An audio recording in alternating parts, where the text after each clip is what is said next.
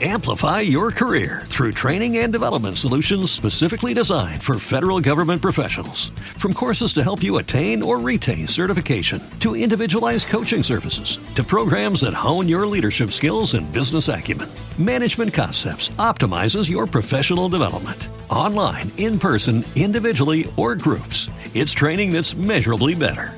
Learn more at managementconcepts.com. That's managementconcepts.com.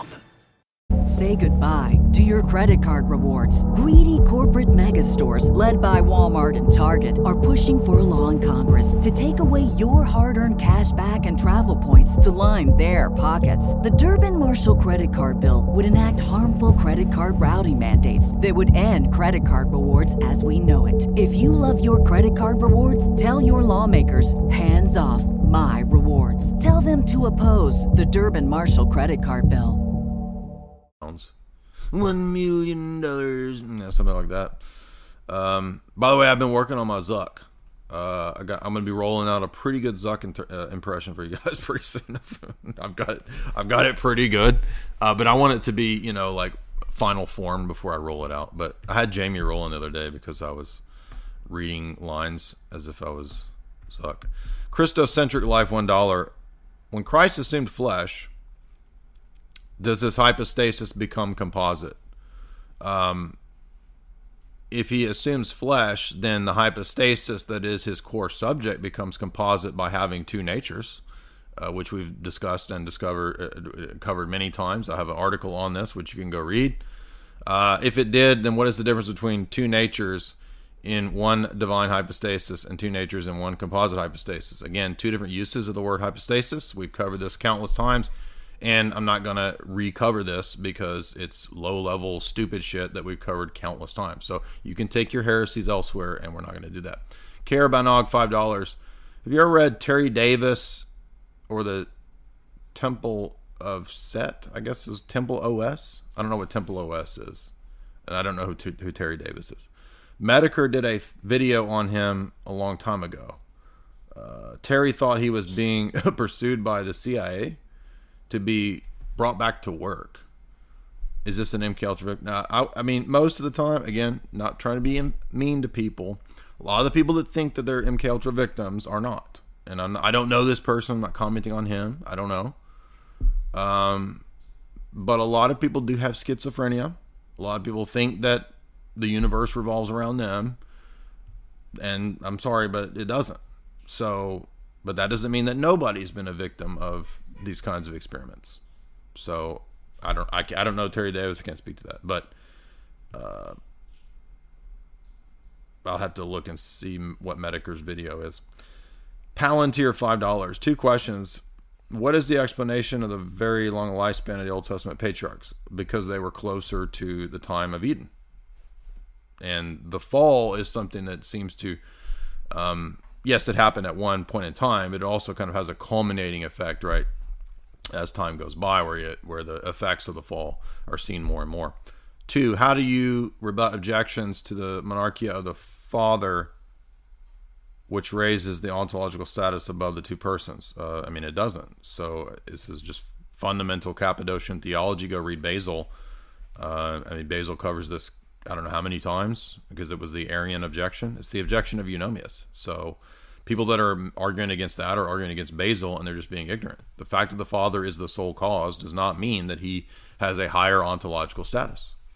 It's just it's just a, it's a category error to think that the Son being second in order, deriving his existence from the Father, means that he has a diminished ontological status. I mean, Basil just says no, it doesn't. Block Party Vintage, five dollar. Coming from a Protestant background to Orthodoxy, how would you reconcile Paul saying? To be absent from the body is to be present with the Lord with the Orthodox understanding of life after death. Uh, I don't. Why would that be a problem for the Orthodox view? I'm trying to figure out how that would be a problem. Are you saying because of this journey of the soul after death? Uh, toll houses? Is that what you're saying? I mean, I don't see to be absent from the body doesn't mean that you don't have like an immediate judgment uh, or that there isn't a journey of the soul. I mean, it's not speaking like as soon as you die, like you're in heaven per se. We don't know that. That's why the church prays for the dead, and so I, I, I don't know if you mean from a like a Protestant perspective, like there's no intermediate state, or do you mean uh, a like criticism of the Toll House view? I'm not sure which one you mean, Blockhouse or Block Party Vintage, but good question. Uh, I don't immediately see why that would be a problem. Orthodox prepper five th- three dollars. Uh, will you debate Adam Green? No, I've already explained to you why I won't debate Adam Green. You keep asking me this question, and I don't owe you an, uh, an answer. I don't owe anybody an answer. I've given this answer multiple times. Um, I don't see why I need to debate a person who makes Reddit tier arguments, who has no philosophical, theological uh, competence or training. Um, I've seen his argumentation. I've watched his videos. It's literally Reddit level stuff. It's the level of argumentation that I already dealt with in about four debates. Mark Brahman, Boglord Dave, uh, the pagan uh, that I uploaded the debate three months ago to the channel, uh, and one more pagan. I don't remember who the other pagan is that we debated. But why, why do I need to do that? You, I don't do. I'm not here to do this for you. I don't owe you a debate. I don't owe him a debate. And I'm sorry that you believe that his tier of argumentation requires some laborious uh, refutation. I mean, if if you think that his arguments are convincing, go do your thing, dude. This is not the place for you. I mean, this this is we do high quality content here. Uh, we don't have to spend all of our time refuting every dumb pagan atheist argument. It's the same reason I don't waste my time on people who have TJump level arguments. Do I need to debate everyone in TJump's server to to adequately refute atheism? No. Do I need to debate every pagan to adequately refute paganism? No. So again, if you find his arguments convincing, go believe his pagan LARP atheist, whatever he is. Go go believe it, dude. Why are you why are you badgering me to to waste my time on this nonsense? And by the way, if I make dozens of videos over a span of many years that respond to all of these dumb pagan arguments and atheist arguments, why do I have to make the same debate and argument again? Why don't you just go listen to the Mark Brahman debate, the Boglord Dave debate, the other pagan dudes debates, and you're you're going to hear a refutation of, of all their same dumb arguments. Or you can believe that I am scared. I don't care. I really don't care. Yes, if that soothes your conscience to believe that I'm scared of debating that guy's Reddit level arguments, then you can go believe that. I don't care. That's fine. Uh, yeah, I'm terrified. There you go. Uh, anybody in the Discord? We got we've got still open Discord. If anybody wants to bring any challenges. By the way, any of these people like how we open the Discord up every week. And people are always talking smack. Dude, anybody can come in the Discord. No, they don't want that. They want to be given a platform and all this attention, and that's that's the main reason why people want this, right? And I've already done enough debates that I I'm not I don't have to establish myself as a debater. Like I'm scared because I don't do every single debate. Uh, this is not 2015 where I haven't done any public debates. Okay.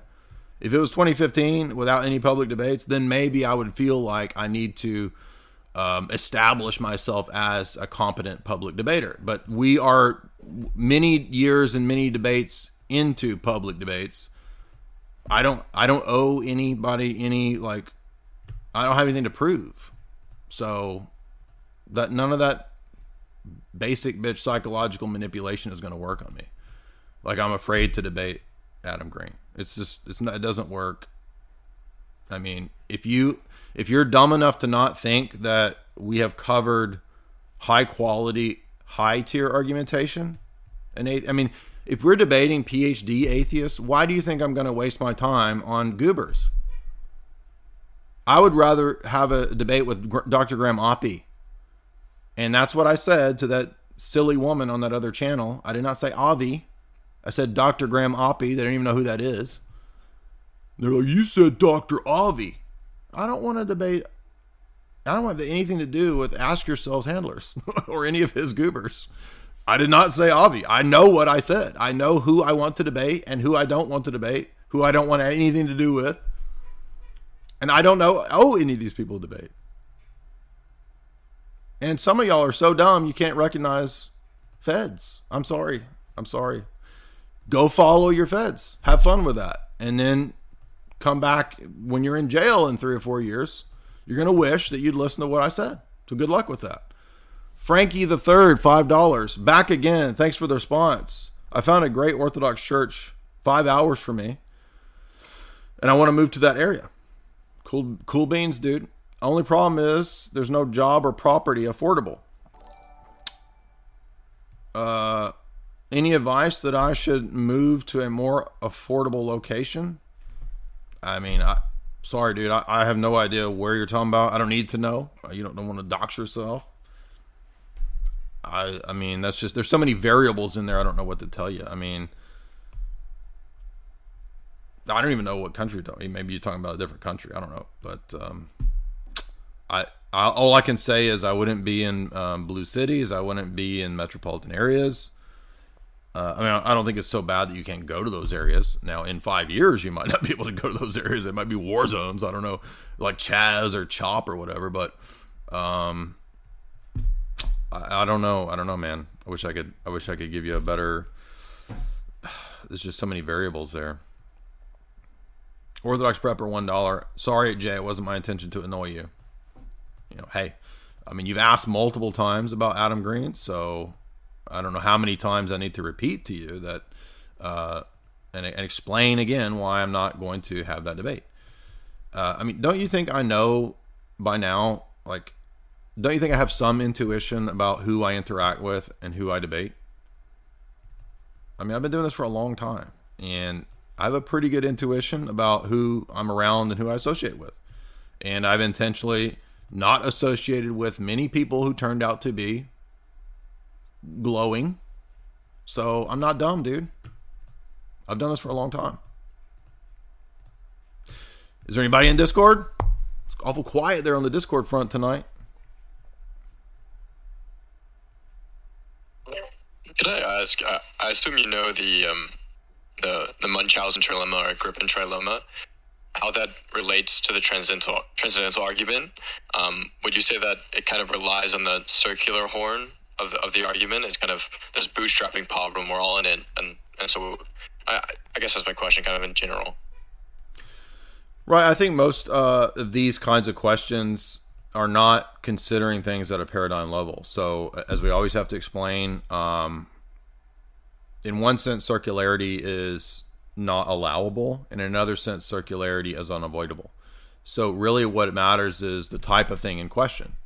So these kinds of dilemmas and trilemmas and whatnot are fine to point out problems in um, what we might call day-to-day epistemology or normal normative types of questions about uh, knowledge. But when you're asking questions at a meta level, those those questions just necessarily collapse in on themselves. It's just like, you know, you can't avoid the circularity at a paradigm level. And anybody who thinks that they can is just being silly and naive. And you can pretty easily demonstrate how how they are being circular. So I don't think that uh, dilemma applies to transcendental argumentation at the paradigm level. Yeah, that makes sense. Um, I, am not sure if you run into. I have another question, but sure. I'm not sure if you run into kind of um, like deflationary theorist or um, redundancy theorist where they just deny that um, you know, kind of just say that truth isn't a property, it doesn't exist. Um, I actually ran into yesterday. I didn't really know how to respond. Uh, I mean, that would just seem to be so fundamentally self-refuting that how, if truth is not a property or a there are no truth-making sentences, then you're just talking nonsense. I mean, then then what what is the truth value of the sentences that you're using? What is the truth value of the sentence? There are no truth values, or truth is not a property. I mean, it would just be fundamentally self-refuting. is that true for that sentence itself? I mean, duh.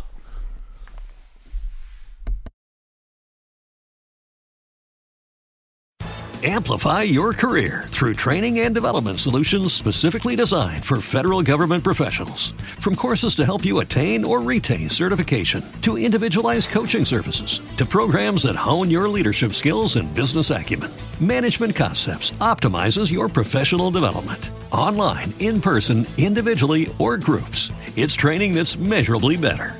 Learn more at managementconcepts.com. That's managementconcepts.com. What if you could have a career where the opportunities are as vast as our nation, where it's not about mission statements, but a shared mission? At U.S. Customs and Border Protection, we go beyond to protect more than borders from ship to shore, air to ground, cities to local communities. CBP agents and officers are keeping people safe. Join U.S. Customs and Border Protection and go beyond for something far greater than yourself. Learn more at cbp.gov/careers. puzzling. I didn't really really think of that. Um, I, have, I have one more question. Yeah, go ahead. I don't want to- um, I, I guess like I, I, I think the argument is very good. Um, I I'm still struggling more with the connection with the one and many, um, and then also with kind of people that can you know. d- Uh, I've, I've met you know decent a few di- amount of like deists or philosophical theists, and they use the argument, um, and so I don't.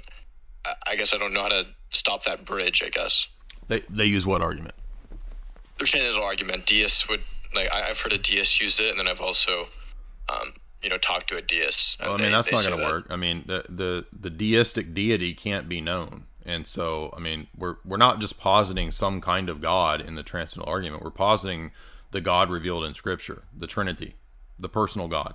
That's not a deistic God. The de- the God of deism is not a personal God that you have a relationship with, and so it's pretty fundamental to the transcendental argument that, I mean, you couldn't even I mean, the one and the many. If God does not have a direct relation to the created order, th- there is no transcendental argument. So I don't know who thinks that. This sounds like a deist who doesn't even understand what the transcendental argument is or what it's trying to say. So it, it makes no sense. I mean, for example, the one and the many. All objects in the world uh, relate in some way to that question of one and many, right? So there's an object. It's a class. It's one amongst a class of objects.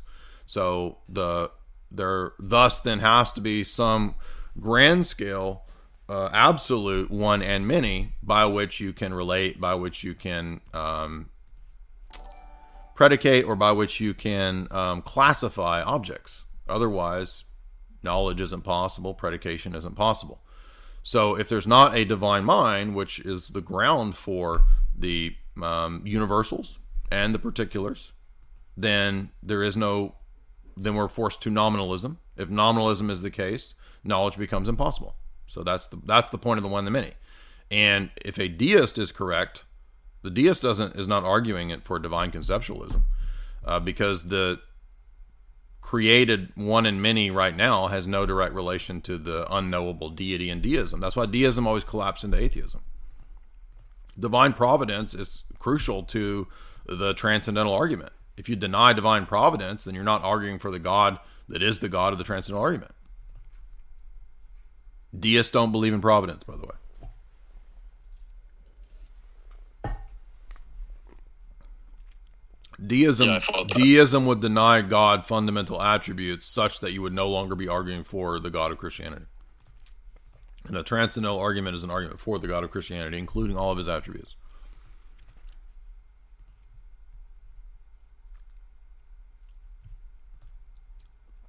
Does that make sense? Yeah, I followed it. It makes a lot of sense. The Palantir three dollars. Thank you for your answers. Uh, with the monarchy of the father question earlier, it seems strange that the Catholic version of the creed acknowledges the monarchia of one God the Father. Well, that's because the creed comes from the Constantinople one. I mean, they're not going to deny the the well. I mean, they might, but uh, I mean, the Roman Catholic Church is a many centuries of evolving and innovating. So it's not like they just outright reject the entire, you know, Niceno-Constantinopolitan Creed. But the monarchy of the Father is in the Niceno-Constantinopolitan Creed because Constantinople one is the confirmation of the Cappadocian theology, and the Cappadocians all teach the monarchy of the Father without question. It's not even it's not even up for dispute. It's like 101. So, um, and then later Roman Catholic theologians, uh, like if you read the Vatican clarification on the Filioque from some years ago, it admits all the points of the Orthodox, and it even admits that the the East and West, the Orthodox and the Roman Catholic view are in tension. So they basically concede most of the points, except that they just still want there to be. They, I mean, they they concede everything except that they can't give up what Florence and Lyons say, and that's explicitly in the Vatican clarification on the Filioque. So.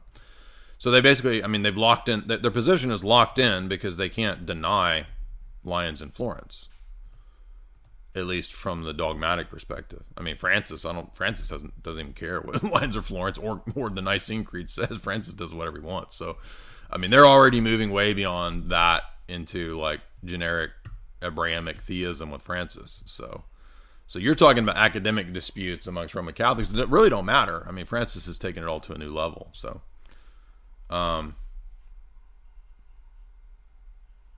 anybody else in the uh, Discord chat, open forum. I'm here. Go ahead, Danny. Um, I wanted to ask about some uh, primary sources for church history that you would recommend to a Protestant. Well, the best uh, thing that's even used in there's, I mean, Pel- Pelikan's works are used in Protestant, Roman Catholic, and Orthodox seminaries because they're so well done and so scholarly. So I would say Emergence of the Catholic Tradition, Volume One, Two, three. Well, you read them all, but Volume One, Two, and Three cover up to the Middle Ages and the Protestant Reformation. So Jaroslav Pelikan, P E L I K A N, and uh, that's more of an uh, history of ideas book. So it's not just going to be covering the historical events per se, um, but more of the um, ideological history. So you know, what did Nicaea teach? What did Athanasius teach? So not giving you like what happened and you know who was mad at who at Nicaea, this kind of a thing. Uh, thank you. Sure.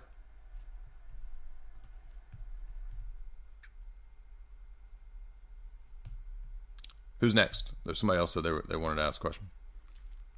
Andy, you can go right ahead. Unmute yourself. Okay. Um, what's it called? I have a lot of questions, but okay. just to start. Oh yeah, just to start. Just recently, you said something about nominalism. Why is it that nominalists can't have knowledge? I'm a nominalist, and I believe I'm an epistemic nihilist. Like, I'm, so yeah. Here we go. Uh, having knowledge is not the same thing as giving account for knowledge. I'm not obviously you believe you have knowledge. That's not the same thing as justifying the knowledge claims. Okay. Are you, so I can't give justification as like what if there's no such thing as universals or abstract objects. That's what. Mm-hmm. Yeah, basically, sure. Why not? Well, why not? Like, what's the problem with me saying my chair exists as a particular? Say what? What's the problem with, with me knowing my chair is right here as a particular? Okay, well, what is a chair uh, amongst a class of chairs? why does there have to be such thing as a chair? And I don't, I don't really see why it's a big deal. Okay, so again, a chair. Is, go ahead. Go ahead. If we deny that things share properties uh, that are really existing amongst them, then we don't have any way to uh, a- adequately and really classify them as having those things. So they just become appearances. They become token symbols and signs that objects don't really possess. And if you look at the history of nominalism, it caves to solipsism. So you're basically stuck in your mind. You don't know that any objects actually possess these things. Okay, so what's the problem with the, everything just being appearances? That's that's close to what right. I believe. Well, number but... one, you can't then say that everything is appearances. That's an illicit claim to make if eh, you, you don't know that. You can never make a universal claim if you are a strict empiricist nominalist. That why not? I don't see. That's kind of weird to me. I feel like you might have just answered it already, and I think that I just don't feel like that's an answer. Just as me personally, maybe you did give a good answer though, but I just haven't seen it. Do you understand that nominalism is bound up with empiricism? Uh, no, I don't. But I'm an empiricist. I'm a, a radical empiricist, so that's fine. Okay. How do you have access to any universal state of affairs as an empiricist? Any universal state of affairs is in like universals. There's just no such thing. I would say. Yeah, exactly. As in like. Yeah. So you don't have access to it. That- That's hard to. So then you can't say everything is just appearances. That's a universal claim. Okay, true, true. But I mean, not everything is is. Okay, uh, can we move guess I can have on? This is not going anywhere. Let's move on. I'm gonna get mad if we keep. I- Let's move on, please. I agree with you. You don't. that. You don't know what you're like talking I about. I'm sorry. I'm not trying to be mean to you, but I'm gonna get mad and you. Don't know what you're talking about. Okay, go ahead. Uh, No, I don't know how else to say that. I mean, you just made a universal claim, and then you said there's no universals, and you don't see how that's a problem. I don't know. I can't. What do you want me to do? I can't help you. Okay, well, when I say I believe everything's appearances, that's just my metaphysics. I understand I can't know You, that. dude, you don't know what you're talking about. That's a universal claim. Everything. Do you see? The, do you know the word every? That means all of a class. Oh. You just said there's no classes. Okay.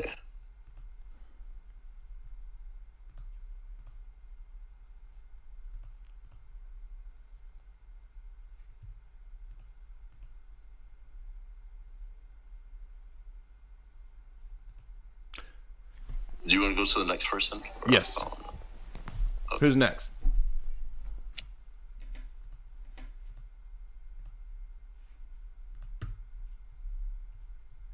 Hi, Jay. Yeah, go ahead.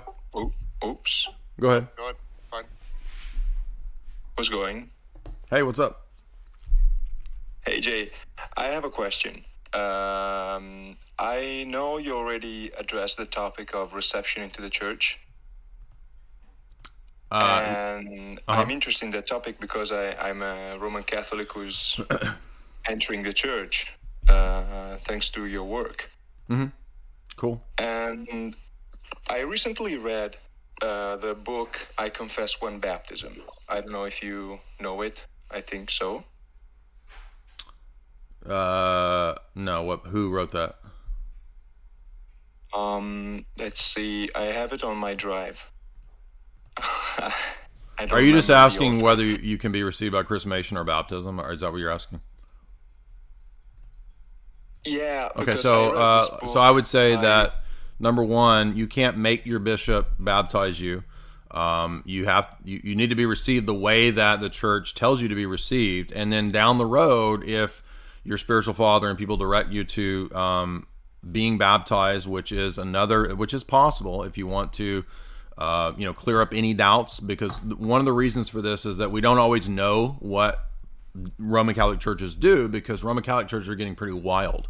I've seen quote baptisms by Roman Catholic priests in videos baptizing in the name of the sea, the land, and the air. I've seen them doing all kinds of crazy stuff, which obviously those don't even count as the valid form of baptism.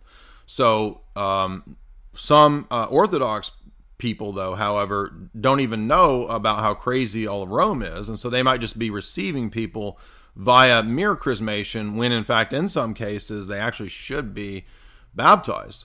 So i'm going to tell you that you should leave that up to wherever you're being received. Be received the way that they receive you. And then down the road if they if you feel like you need to be baptized in the proper form the correct form then you should also do that. But i can't i don't know how you were received and i don't know your situation and you know, sometimes even like a uniate might be baptized in full immersion. So, and that's a Roman Catholic baptism.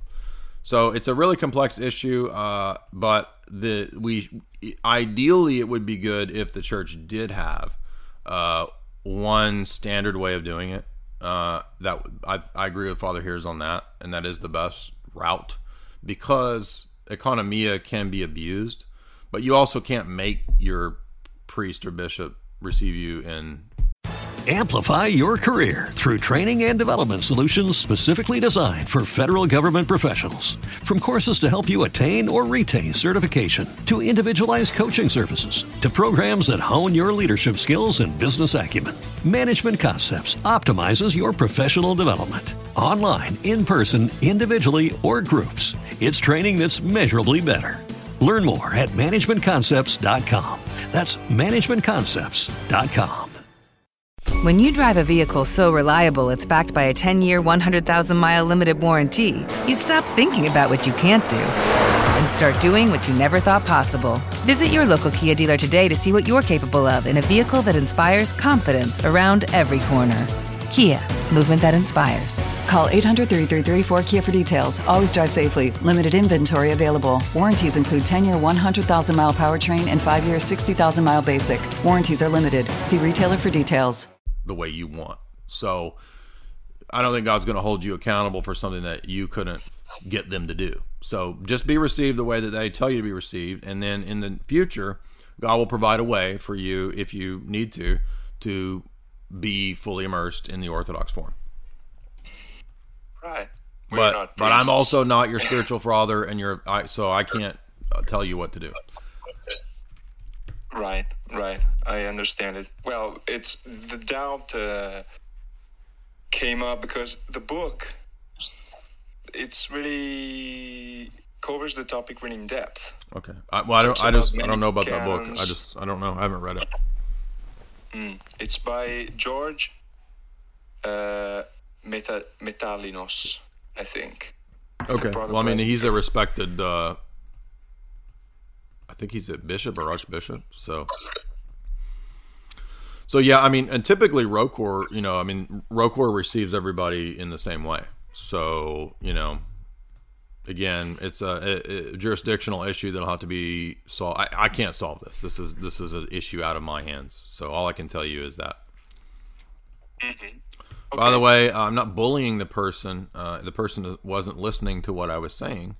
So people in the chat tell you it's not bullying. I mean, we're going to when you want to be challenged and you want to raise your questions the way our discord has always operated i'm not talking about you about baptism about that other guy uh, so we have a lot of vegans and atheists that come from the epistemic nihilist and the you know these domains and the TJump server and they want to come ask the questions and we always let them do it but you're going to be held to rigorous precision and that's not me being mean and that's not me bullying and if you think i'm bullying people then you need to go somewhere else Do you mind if I ask a question? no go ahead Okay, so I was reading uh, Father Deacon Dr. Ananias's paper on TAG that is uh, linked in the What is TAG page. Mhm. And uh, he mentioned something about the incarnation being necessary, like one of the distinctives that make that makes uh, Christianity the only uh, uh, worldview Mhm. that can account for knowledge. He Mhm. mentions the incarnation as uh, one of the reasons for that. Mhm. I, I didn't really get his argument, but I was wondering if you could clarify on why the incarnation is so important in regard to that. if you read the paper that I did, I, I- I don't recall uh, what Father Deacon's line of argumentation was specifically in his paper, but I do recall the argument I made on this point, which is uh, if you go to the paper that I wrote, Numbers Prove God. It's just a little essay I wrote some years ago that, that got pretty popular. Uh, there's a section in here where I quote from a Ma- St. Maximus scholar. I think his name is Stephen Clark. And I'll put it in the chat for the people in chat. Uh, and Stephen Clark makes an interesting argument about the logos becoming incarnate. Um, that that that makes the divine mind accessible in the human domain. So if if God didn't become incarnate, it would be it would be difficult for the human mind to or maybe impossible for the human mind to have any connection to the divine mind so even though we're made in the image of god we need an access point that's in the created realm to the divine mind. And so the incarnation of christ the kenosis actually is what is the second person of the godhead the logos incarnate stepping into time and space then making that sort of bridge between god and man through the divine person of the logos assuming a human nature. And human nature include, That's- that's includes what I argue. okay. Yeah that's is that basically um, yeah go ahead you know after the fall there's there's obviously a gap Yes, right? There's a- a, distance between um, in many different senses it doesn't just have to be epistemic. And so one of the, the things that the incarnation does as jay points out is that it, it it heals that, it fills that gap, um, and Christ becomes, uh, as I quote from Saint Augustine and others, Christ becomes the teacher Yeah. um, of knowledge for all men in the incarnation. So, in one sense, you know, I'm just covering the patristics that this is what they teach: is that there is no any any other light that can make uh, that can bridge that gap um, and make that uh, epistemic problem solved, other than Christ, the Logos, the light of um, men who became incarnate. Yeah. Uh, Jay, you put it, you, put it really well. I'm Well, so the if, I'll add this uh, paper by Dr. Stephen Clark. Uh, I'm not advocating everything Stephen Clark says. I'm just saying that this is a really good insight that he makes at the end of this paper, where he says that Maximus sees um, the bridge between uh, the divine mind and the human mind precisely in the incarnate uh, person of Christ. And so it's just a really interesting. I mean, he wasn't trying to make a transcendental argument in this paper, but I noticed that as I was reading his papers, oh, that actually would apply to TAG because um, if if the divine mind is always sort of inaccessible, if it never is in the here and now, then there is kind of a gap that that would be a problem for trying to ground your knowledge in the divine mind. But if Christ is incarnate, then we no longer have that gap because him being the you know mediator between God and man, that doesn't just mean a mediator in the sense of salvation and redemption. I mean, he's literally the mediator of the entire entire created order because he's the So would- new new oh, Adam. sorry. So would you say that like in the incarnation you have like the divine mind being united with the human mind in the person of Christ Absolutely. and therefore therefore that gives the whole human race uh, access to the knowledge of God. Well, it gives the potential for the whole, human race to have saving knowledge. Um, all the whole human race has a degree of knowledge, which we could say is natural revelation, the way Staniloae talks about it. Um, but that's not in itself salvific, right? We have to also we also require supernatural knowledge. We also require theosis. So it's not just having some sort of generic conception of a God, or I mean, you know, even Protestants have a knowledge of Jesus, but that doesn't mean that a Protestant is therefore deified because he has a knowledge of Jesus. We also have to really participate in God, in Christ. Okay. And one last question is: Would that what what would this uh, what would this mean for the for the saints in the Old Testament and the people in the Old Testament and their ability to know God and how they knew God since He had not yet come incarnate? Well, no, I mean, so Maximus and many of the church fathers actually address this, and they point out that they had grace. Nobody can be saved or see God without grace. And so the fact that Christ hadn't come yet doesn't mean that the grace of the cross wasn't applicable back in time. Okay. So the the the, the cross, uh, the grace of the cross functions for us after it just as much as it functions for the patriarchs before it. This is why Paul says in Romans 4, uh, Galatians 3 and 4, and Hebrews 4 that the gospel was preached to Abraham. Jesus says, Abraham believed in me, he knew me, saw me, and was glad. That's who was having the meal with, with Abraham, it's Jesus. And you can't see and, and know Jesus without grace, without the nous. And so St. Maximus even says in the 200 chapters that the Old Testament patriarchs, they even saw God noetically. Oh, all right. Well, I appreciate it. Sure. Hey Jay, I wanted to bring up. Uh, I know that last guy um, left, but he was an empiricist phenomenalist, and uh, there's a great um, kind of refutation in the BonJour book about. So remember what phenomenalism talks about is that um, the content of your beliefs about physical material objects, uh, whether justified or not, is only in the realm that can exist outside of our minds and our experiences Yeah. in the independent physical realm. Right. Which you can't know that And if e- on those grounds. yeah, if he, he basically goes through and says that in order to, so one of the critiques is in order to justify that, though, um, you go beyond the ex, uh, the phenomenal experiences yeah, exactly. that are um, that allegedly constitute the existence of material objects. Um, I mean, it's a pretty short argument, but it's pretty.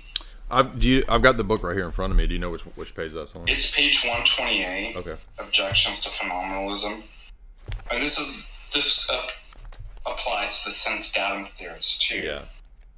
So they think they can get out of this issue by bracketing, just being like, "Well, I'm just." And if you remember, Sellars goes after the myth of the given, um, the phenomenalist too. Exactly. applies to because phenomena is supposed to be a given as a sense datum. Yeah, I mean, any of these positions that are uh, empiricist in nature and thus also nominalist in nature, what what happens is that he sa- he states in there. As regards to the only possible forms response to this question is to say that the fact the sensory experience of this sort um, of, or is simply a, a fundamental fact about reality. Um, well, notice they always do. Well, it's just a fundamental fact, right? But how are you going to justify that? yeah, just, yeah. You're just going to assert it. We're supposed to take it.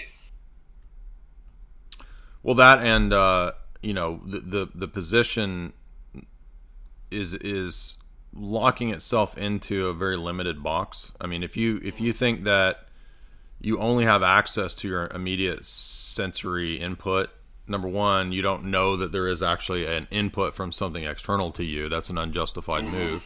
And secondly, when the guy was trying to make meaningful sentences and statements, he's immediately in the dilemma of saying every, all, right, these kinds of universal claims, which are not, it's impossible. You can't make those kinds of claims when you've already uh, limited your system. Yeah, forfeited that.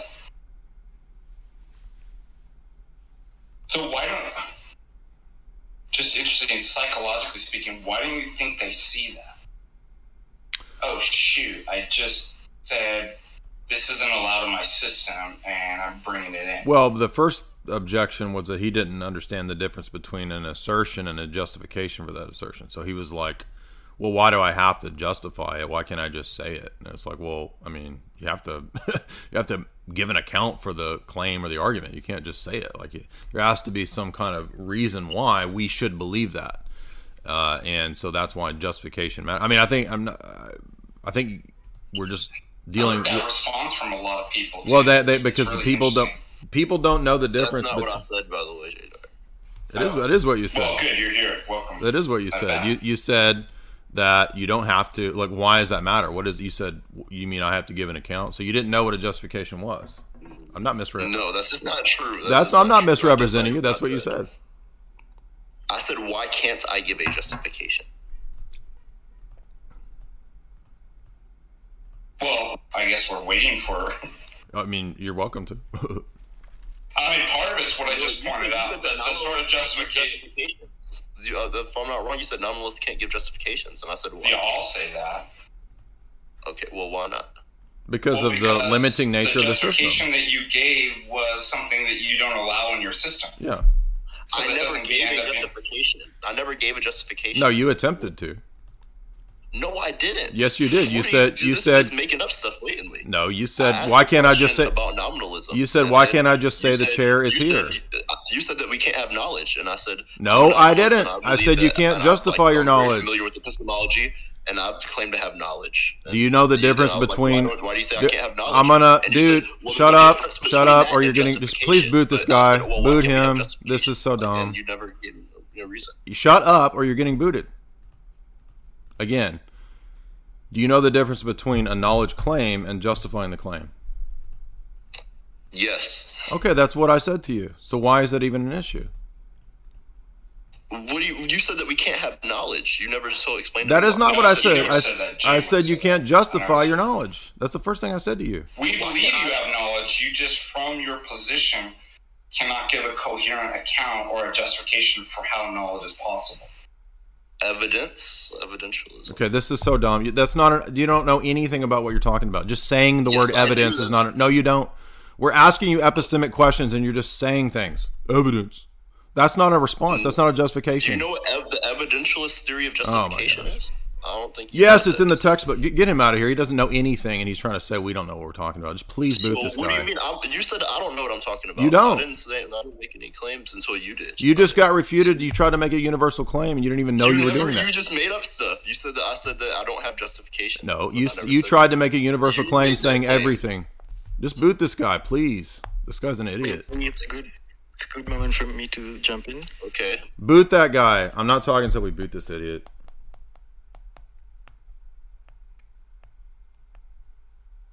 Hey. Go ahead. Hey, um, so uh, question: uh, If I understood well your version of uh, divine conceptualism, you think you have uh, we have analogical reasoning and uh, rationality, right? I think analogical reasoning is related to uh, divine conceptualism, but they're not identical, or I mean, they're related. Do do you think we have univocal reasoning through divine conceptualism? No, I mean, analogical is not univocal. Do you know what you're talking Okay. about? Okay, so uh, when you say uh, we have access to universals, uh, you, the universals are in uh, uh, in God, right? In the divine mind. Well, everything is in the divine mind. Um, but no, universals are not identical to God. So we're not Platonists. That would be the Platonic position. So no, they're not identical to God. Okay, so when when we access the universals, we don't have like a, a full univocal access to these universals. Only analogical. Again, the word analogical means not univocal. It means analogy. Okay, so w- uh, when you say that we have access to universals, then we might uh, be uh, sub- subject to uh, error and uh, misapprehend- Okay, this misapprehension. didn't you make this argument like three weeks ago? So the people just come in here to make the same arguments that they made a month ago? I mean, didn't you just make this argument in here a month ago? Uh, no. Are you sure about that? yes. Okay. Uh, what, I'm- I'm you're trying la- but you're giggling though. You're giggling though. Why are you giggling if you didn't make this argument? Or was it six weeks ago and not a month ago? I haven't been in this server in like uh, Okay. six Uh, months. which which eighth? Uh, yeah, exactly. Okay, so it's six months ago. So let's move on. This is just so stupid. I- Do I- we only get like the same goobers to come back in here? And that guy will. Co- that other guy that just I'm got sorry. booted. who- Yeah. Bye bye bye Uh, just- there's no patience today. univocal Okay, was six bye. Yeah, I know. Yeah, you're giggling because he's making the same stupid argument that he did. They- They're just trolling. I don't even think these people are serious. These are what all the TJump people. These are the leftovers of TJump and Ask Yourself, basically. What was that guy's name? Because nobody's booting, so I'm gonna have to boot. Late ten Latent Yeah, I'll do it. Yeah, exactly. Yeah. Good, goodbye, dude. Nice try. Can I can I ask a question about theosis? Yep. Okay, so I'm coming from a Baptist background, so my conception of salvation, um, in contrast to Orthodoxy, is a little bit different, obviously. Um, so from what I've know, theosis is uh, deification, right? So it's uh, ex- experiential knowledge of God, Mhm. or mo- moving forward or towards Him and putting on the image of Christ. Well, it's not just knowledge, it's participation. So it's a real participation of our whole being in God. Okay, and then it's also tied in with something called the nous, right? Correct. The nous is a faculty that God has given to man to know and perceive him directly.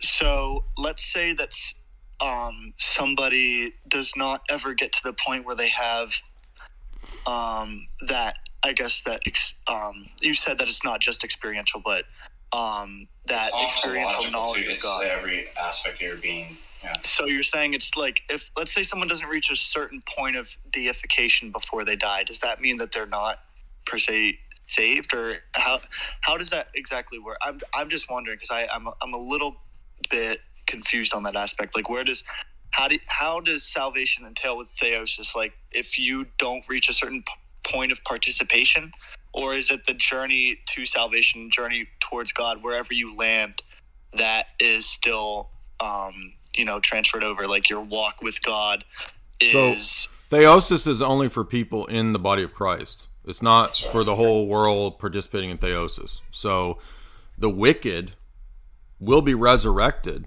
and that, in a Uh-huh. sense, is a restoration of their nature. But they're not deified; they're not participating in theosis. So that's And that's only for the church. So how would you like? I know this is probably like um, you know like easy, but how do you start the walk to theosis or participating in the divine nature? That's you, speech. you you Get are baptized in the church. Yeah. catechumen and you join the Orthodox Church. Okay. All right. Thank you. Sure. Yeah, good questions. Because that's when you're actually grafted into the and unified with the body, sealed with the Holy Spirit. Um, that's when the process begins. Can you imagine like how, this is how many epistemic nihilists now? Uh, about four in the last six months. They come into the Discord to debate, and then realize that their position precludes the possibility of debating, and then they still debate. I mean, this is just so dumb. It's unbelievable. Did somebody just tell them there was some term or philosophical movement called epistemic nihilism, and they're like, "Oh, that's the one I want." Yeah, I think they heard it in uh, one of their a- atheist Discord servers, and they think that this is some kind of like smooth, slick position that nobody can refute or something. It's just n- n- literal gibberish, basically. I have a question for either Father Deacon or Jay about um, knowledge. Um, now that we're on the topic, Father Whether, Deacon is um, an expert at knowledge, so he can answer. Knowledge. Just at knowledge. It's Tai. Just the Tai, word Uh, knowledge. what's his name? Tai. Jay, what was his name? Tai Lopez. Lopez. Tai Lopez. Knowledge. Yeah. Lamborghini. So the okay, so the saints are at a level where they directly perceive uh, the energies, and uh, is this working on a coherentist model, or is it uh, foundationalist at that level of knowledge? I think it's really either. It's neither of those. I mean, Yeah, I don't think it's either of those.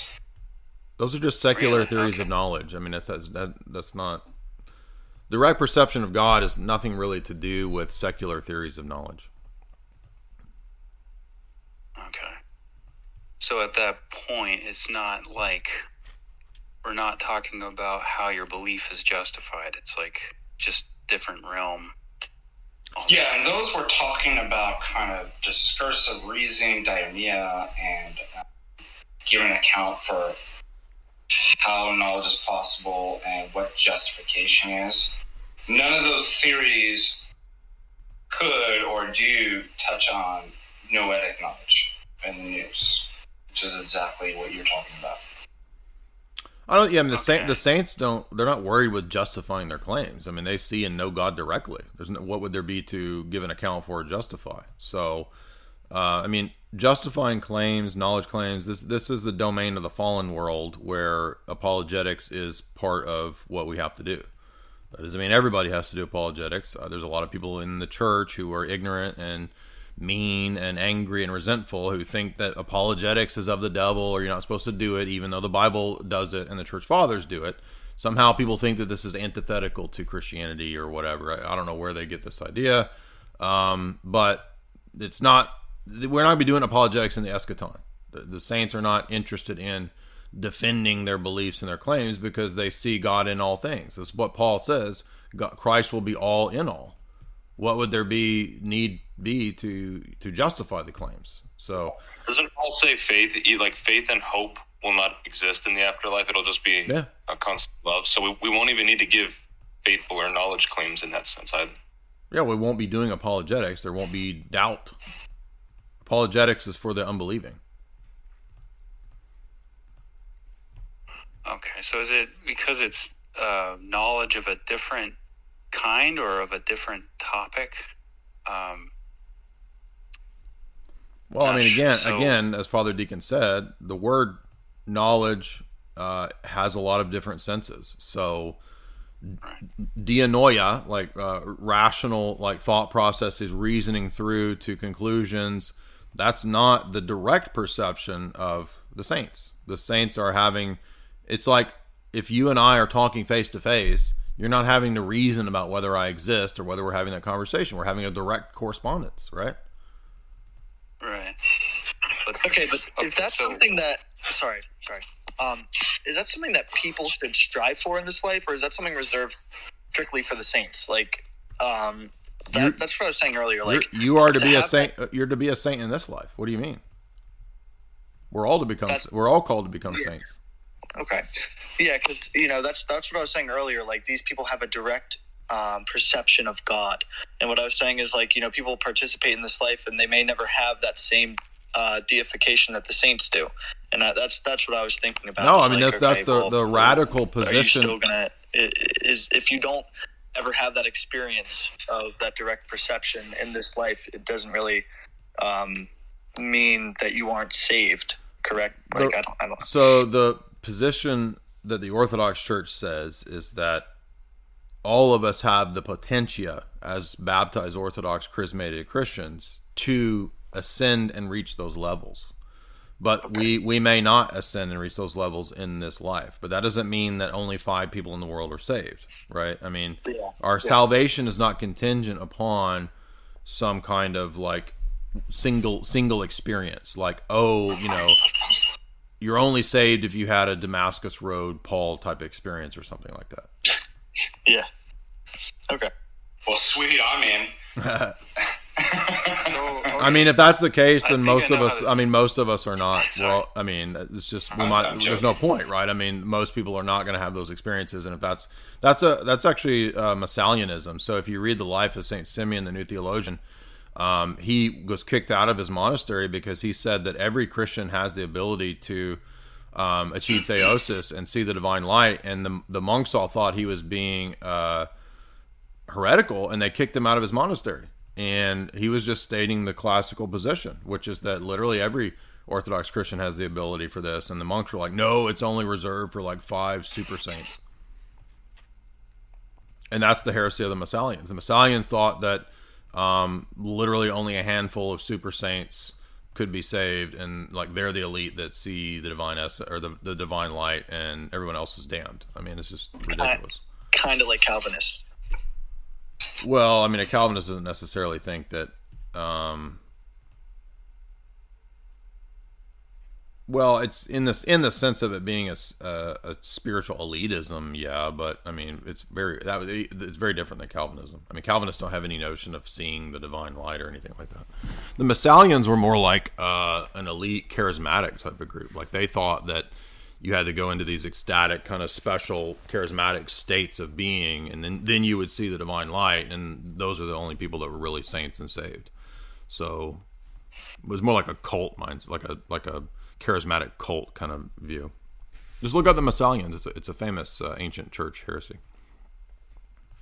Kind of like the TO people. yeah exactly. Everybody's lost but me and my five trailer park people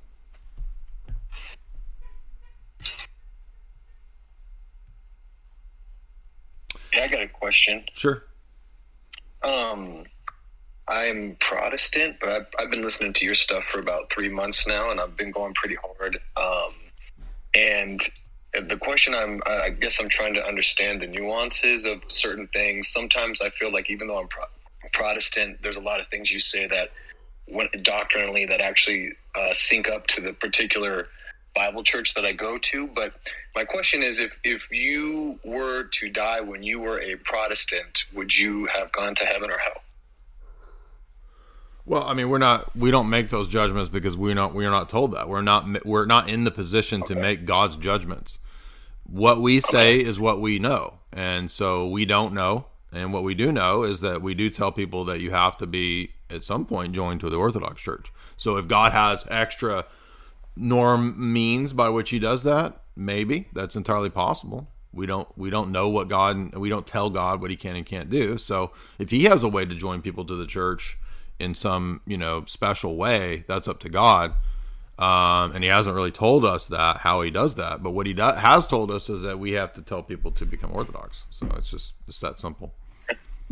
Yeah, fair enough. And then my, my last question is, you know, in certain prisons, um, they for baptisms, you're not going to be provided uh, enough water to do a fully submerged baptism, and so I've heard of them, you know, getting allotted a small a small little bit of water to do the baptism, and so I'm just trying to figure out, I guess, where the Yeah, your salvation not contingent upon the amount of water that goes over your head. I mean, God can make up for all of that if if if that is you know sincerely God, you know, saving that person. Uh, again, we don't know, but it's not the amount amount of water on your head that's what saves you. I mean, it needs to be an immersion, but that's not the point. Okay. I mean, the thief, the I thief on the cross, the thief on the cross is not baptized, uh, and yet Christ, you know, through economia, Christ can make up for any of these things that are lacking. But that doesn't mean that we should therefore just not worry. Oh, baptism doesn't matter. I guess that's that's what I appreciate about uh, everything that I'm learning from your stuff and just from Greek Orthodoxy is the and maybe I, I don't know. Okay, well, the Orthodox right Church is not Greek Orthodoxy. That's a jurisdiction. Pardon me. The Orthodox Church is not Greek Orthodoxy. That's a jurisdiction in the Orthodox Church. So be careful with Oh, that because Okay, okay, great. I, thank you. I, I'm not under any Greek churches. I, I don't go to Greek churches. Not because I don't like Greeks, but I'm not under GOARCH. So be careful. Be careful there. Okay, cool. I appreciate that. Um, what I see through Orthodoxy and say Protestant is I would almost interpret Orthodoxy as truth leaning and Protestant as grace leaning. Is that even though obviously there's there's a little bit of both uh, in each, but I just I- see. I don't think that's. Go I think that's wrong. I mean, I don't think Protestants have anything close to the correct conception of grace at all. So I don't think that's right at all. I mean, grace is literally participating in the life of God. Um, it's an uncreated reality. No Protestant church in the world teaches that. So they're not. They they may use the word grace a lot, but it, that's not the point. The point is, what do you mean by it, and do you have the correct meaning of that word? Not do you use the word a lot. Well, absolutely. I mean, for me, grace would be how we treat people and how we forgive. You know, we extend grace No, towards that's, other. That's not what grace is. Totally wrong. I mean, there might be an aspect that's mercy, being merciful to people, but grace in Scripture is participating in the life of God. Je- Jesus says in John 17 that He came to give us a participation in the glory that He had with the Father before the foundation of the world. And the glory of God is not a creature; it's an uncreated reality. So the grace mm-hmm. of God, which is immortality, which is eternal life, is not merely being merciful towards people. It's not even merely God's disposition towards us. And most Protestant churches, they, they see grace as God's favorable disposition towards humans. That's not what grace primarily is. It's the reality of participating in uncreated grace. And what's a good, uh, I guess, as far as early church fathers, what would be a good place to start when uh, getting the correct understanding of, of grace? St. Athanasius on the Incarnation, and then read the Cappadocians, the five theological orations of Gregory Nazianzus, Basil on the Holy Spirit. Okay, awesome. Hey, thank you so much. Sure, anytime. Anybody else? Just, just a quick thing. What, what are your thoughts on James B. Jordan? Uh, I mean, I was re- I've been reading James Jordan since 2003. Um, I paid four hundred dollars many. Amplify your career through training and development solutions specifically designed for federal government professionals. From courses to help you attain or retain certification, to individualized coaching services, to programs that hone your leadership skills and business acumen, Management Concepts optimizes your professional development. Online, in person, individually, or groups, it's training that's measurably better. Learn more at managementconcepts.com. That's managementconcepts.com. Join us today during the Jeep Celebration event. Right now, get 20% below MSRP for an average of 15178 under MSRP on the purchase of a 2023 Jeep Grand Cherokee Overland 4xE or Summit 4xE. Not compatible with lease offers or with any other consumer incentive offers. 15178 average based on 20% below average MSRP from all 2023 Grand Cherokee Overland 4xE and Summit 4xE models in dealer stock. Residency restrictions apply. Take retail delivery from dealer stock by 4 1. Jeep is a registered trademark. Before Shopify, were you wondering where my sales at? Now you're selling with Shopify, the global commerce platform supercharging your selling. You have no problem selling online, in person, on social media, and beyond. Gary, easy on the cha-ching. oh, sorry, but my Shopify sales are through the roof. Start selling with Shopify today and discover how millions of businesses around the world use Shopify to ignite their selling. Sign up for a $1 per month trial period at shopify.com slash listen. Shopify.com slash listen. Years ago to get uh, all of his works at that time. So I have a giant crate of all of James Jordan's unpublished works. My godfather just went to the James Jordan estate to buy the rights to his works to publish them. Um, uh, Tommy Hamilton, um, has been reading James Jordan for the last 10 or 15 years. Um, so there's a lot of great insights in James Jordan. Um, I know that he's, I think he's probably close to passing away. Uh, I, I, would have wished that Jordan had become Orthodox. Um, so that's yeah, uh, that's what I'm saying. Like he he actually led me into Orthodoxy.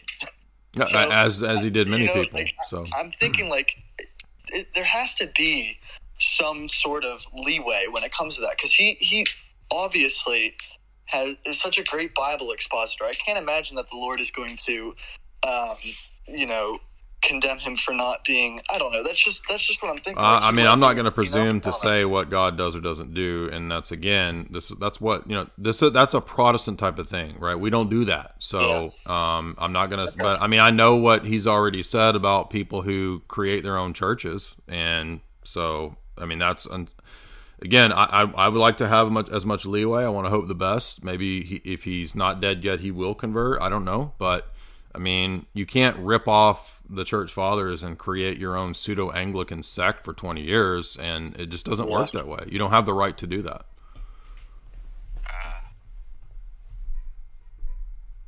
I mean, I've interacted with all those Doug Wilson people many many years ago, not anytime soon. Um, and I think those a lot of those people are scoundrels, man. They're, a lot of those people. I don't mean the people in the church. There's a lot of sincere people in the church. I mean the the people that run those churches. Um, I think those, I don't think those are the most uh, gen- genuine people. And that doesn't mean that Doug Wilson can't, you know, do a decent transcendental argument when he debates with Hitchens, but um, I just I don't have a very high view of any of those people. So, All right. and it has nothing to do with anything personal. I don't know any of those people on a personal level, um, but I, I don't have a lot of respect for people that LARP as Orthodox, uh, pseudo Anglicans, and then try to convert people, um, try to steer people going towards Orthodoxy into their pseudo Anglicanism. That's all that those people are doing. So they're just either grifters uh, or frauds or um, I don't know what else to say. So. Alrighty, thank you. Hey, I had a question about. Um, And by the way, they those people have been very nasty towards I me. I joined a little late, so I apologize if you had covered this earlier. But um, you often hear people say things like Revelation is closed, and I'm not sure if they're sort of referring to like the Book of Revelation or Revelation, you know, as a as a concept of understanding what's true.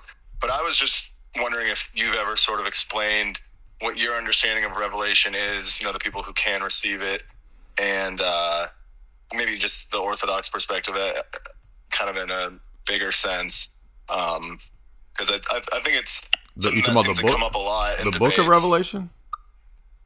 What's that? You talking about the end times, the book of Revelation? No, so like revelation in the sense of like, you know, God reveals something to a person that's, you know, practicing asceticism, is living a holy life, and has, you know, absolute truth revealed to them. Not like the book of the apocalypse. I mean, normally whoa, I can't whoa, find whoa, any- whoa. Every time I try to look into this, yeah, I find stuff about the last book of the canon of scripture.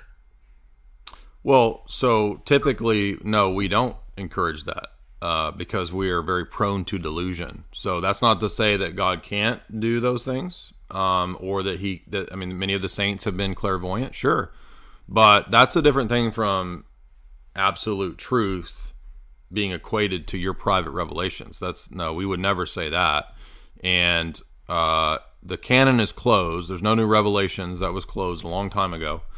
Um, and so the only time that these things would be allowed is if you are in the Orthodox Church and you are under some spiritual father and you are living the life of the church and, and in time it becomes confirmed that you are really receiving things from the Holy Spirit and not from delusions. So that's why you're not finding any of that is because the Orthodox Church discourages that.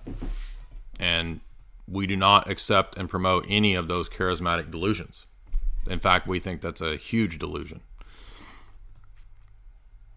Yeah, I know the I've you know I heard a lot about the concept of prelest, and uh, obviously that's something Okay, so so let me let me stop you right there. Let me stop you right there. So this is not an issue. I'm not being mean to you. I'm just saying like you don't even need to worry about this, right? You need if you if you're wanting to become orthodox, don't even worry about that. You need to become orthodox, learn the basics, become a catechumen, and then you start there. And this kind of stuff that if, if that happens, that's down the road. You, why? In other words, this this is not even a question that you should be really worried about.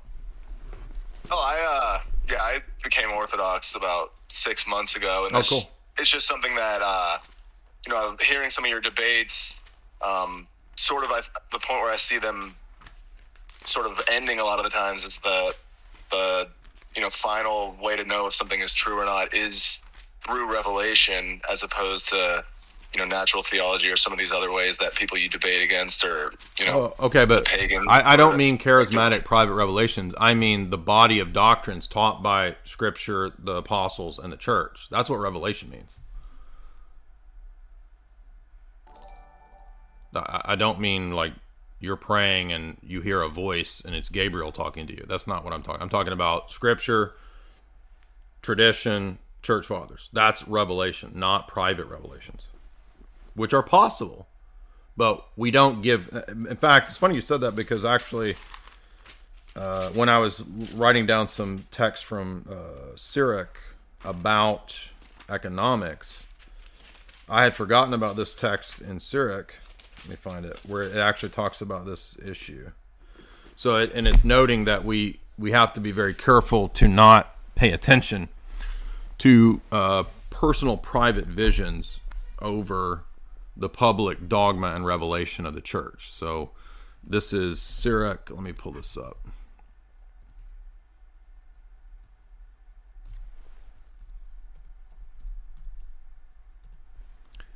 Thirty-four.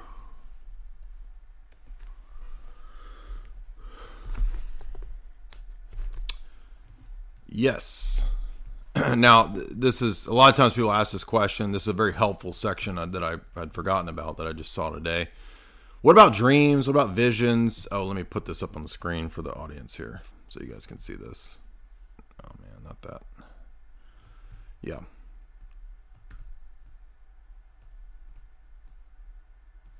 What about dreams, visions, private revelations? What about all that kind of stuff?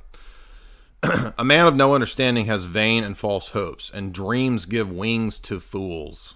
How many charismatic, I'm not talking about you, but how many charismatic idiots and goobers are out there? Oh, the Lord sent me a dream, and He told me in my dream the end times is coming. Blah, blah, blah. No, dreams give wings to fools. As one who catches at a shadow and pursues the wind, so is he who gives heed to dreams. The vision of dreams is this against that, and the likeness of a face confronting a face. From an unclean thing, what will be made clean? And from something false, what will be made true?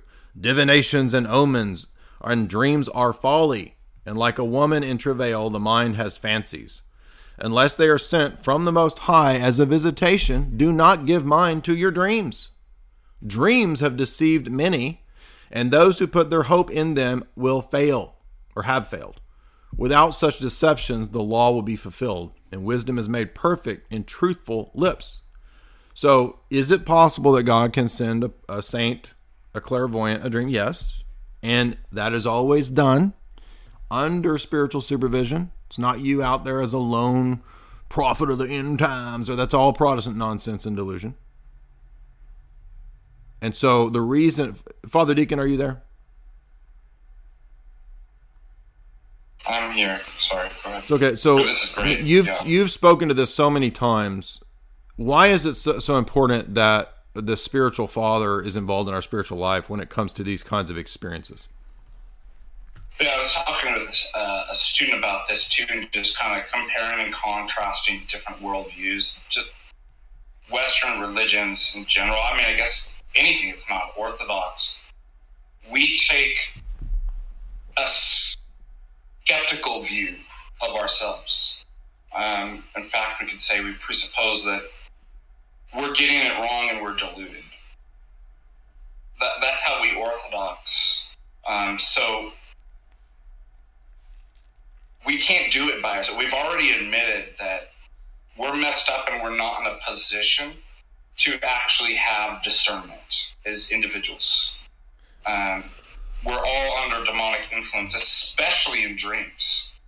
Um, and so, um, what we do do, what does that mean that we can never make any judgments? No, we have a mechanism. First of all, we may be the only institution that even has in our theology something identified like that called prelest.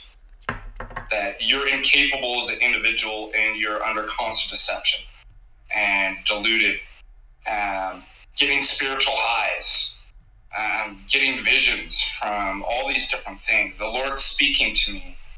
Um, most religions or paradigms don't have any concept that that's prelest, like that's demonic delusion that you're spiritual delusion that you're under. And so the way that we get out of that is again a holistic picture. You have you submit yourself to an authority. Um, you have a spiritual father who has the discernment and they're in check as well. So they don't operate just by themselves as a spiritual leader, self proclaimed, or something like that. Um, and part of their check too is they're in, they've lived, they've gained the reputation among the Orthodox community, who's the only institution in position to actually give a coherent account of all this stuff and how knowledge of deception is possible. They gain a reputation of having spiritual credentials of discernment. So they don't stand alone. They have a spiritual father too. And they're in accord with all the counsels and teachings of the Father when they give their guidance. So they can be judged. So when we go through an individual experience, um, and I have it all the time where I think, like, God's opening doors and speaking to me, brothers um, I've got to go take it to my spiritual father. What does this mean? Uh, is it God? Is this right for me to do? Um, I mean, how many times for you Orthodox out there that you think there's a right thing or God's telling you something, you talk to your spiritual father or father confessor, and they're like, they say no. Yeah, exactly. I mean, uh, there's so much confusion over this. People in the in the text are saying are saying that we're being Protestant. Did you not hear what he just said? Father Deacon? he just literally said that the Orthodox Church is the only church that has the mechanism to not fall into the Protestant delusion. Are you listening to what is being said? How on earth? How on earth could you uh, just think that what we just said was Protestant? I mean, do, do you understand that? So Revelation is it's not Protestant to say that Revelation is Scripture and tradition. That's the first thing I said. That's not Protestant. Protestants don't believe tradition is part of Revelation, and that's what I just said. So where did you get Protestant out of that? That's crazy. Where are these guys writing? Uh, the PC YouTube General? text chat. No, the YouTube text chat. Something else that on this subject that I that you know just from reading the Desert Fathers and you know fu- ancient future faith or whatever the Father Seraphim Rose book is is I feel like the Protestant circles that I was in before becoming Orthodox completely ignore the aesthetic side of living a Christian life. I mean, they might do some good works or have a food bank or something, but the concept of fasting, the concept of like the other things that are required for God to interact with people all throughout the Old and the New Testament, like they're all they're this common is it so thread of selflessness and giving large portions of their money to the poor and all these things that most Christians pick your denomination or heretics or whatever, like don't even consider as part of it. And then, like you said, you got little KC Copeland out here just screaming at people, just filled with some sort of demonic spirit, saying that this is revelation. But um, yeah, I don't know. I, I appreciate what you guys said.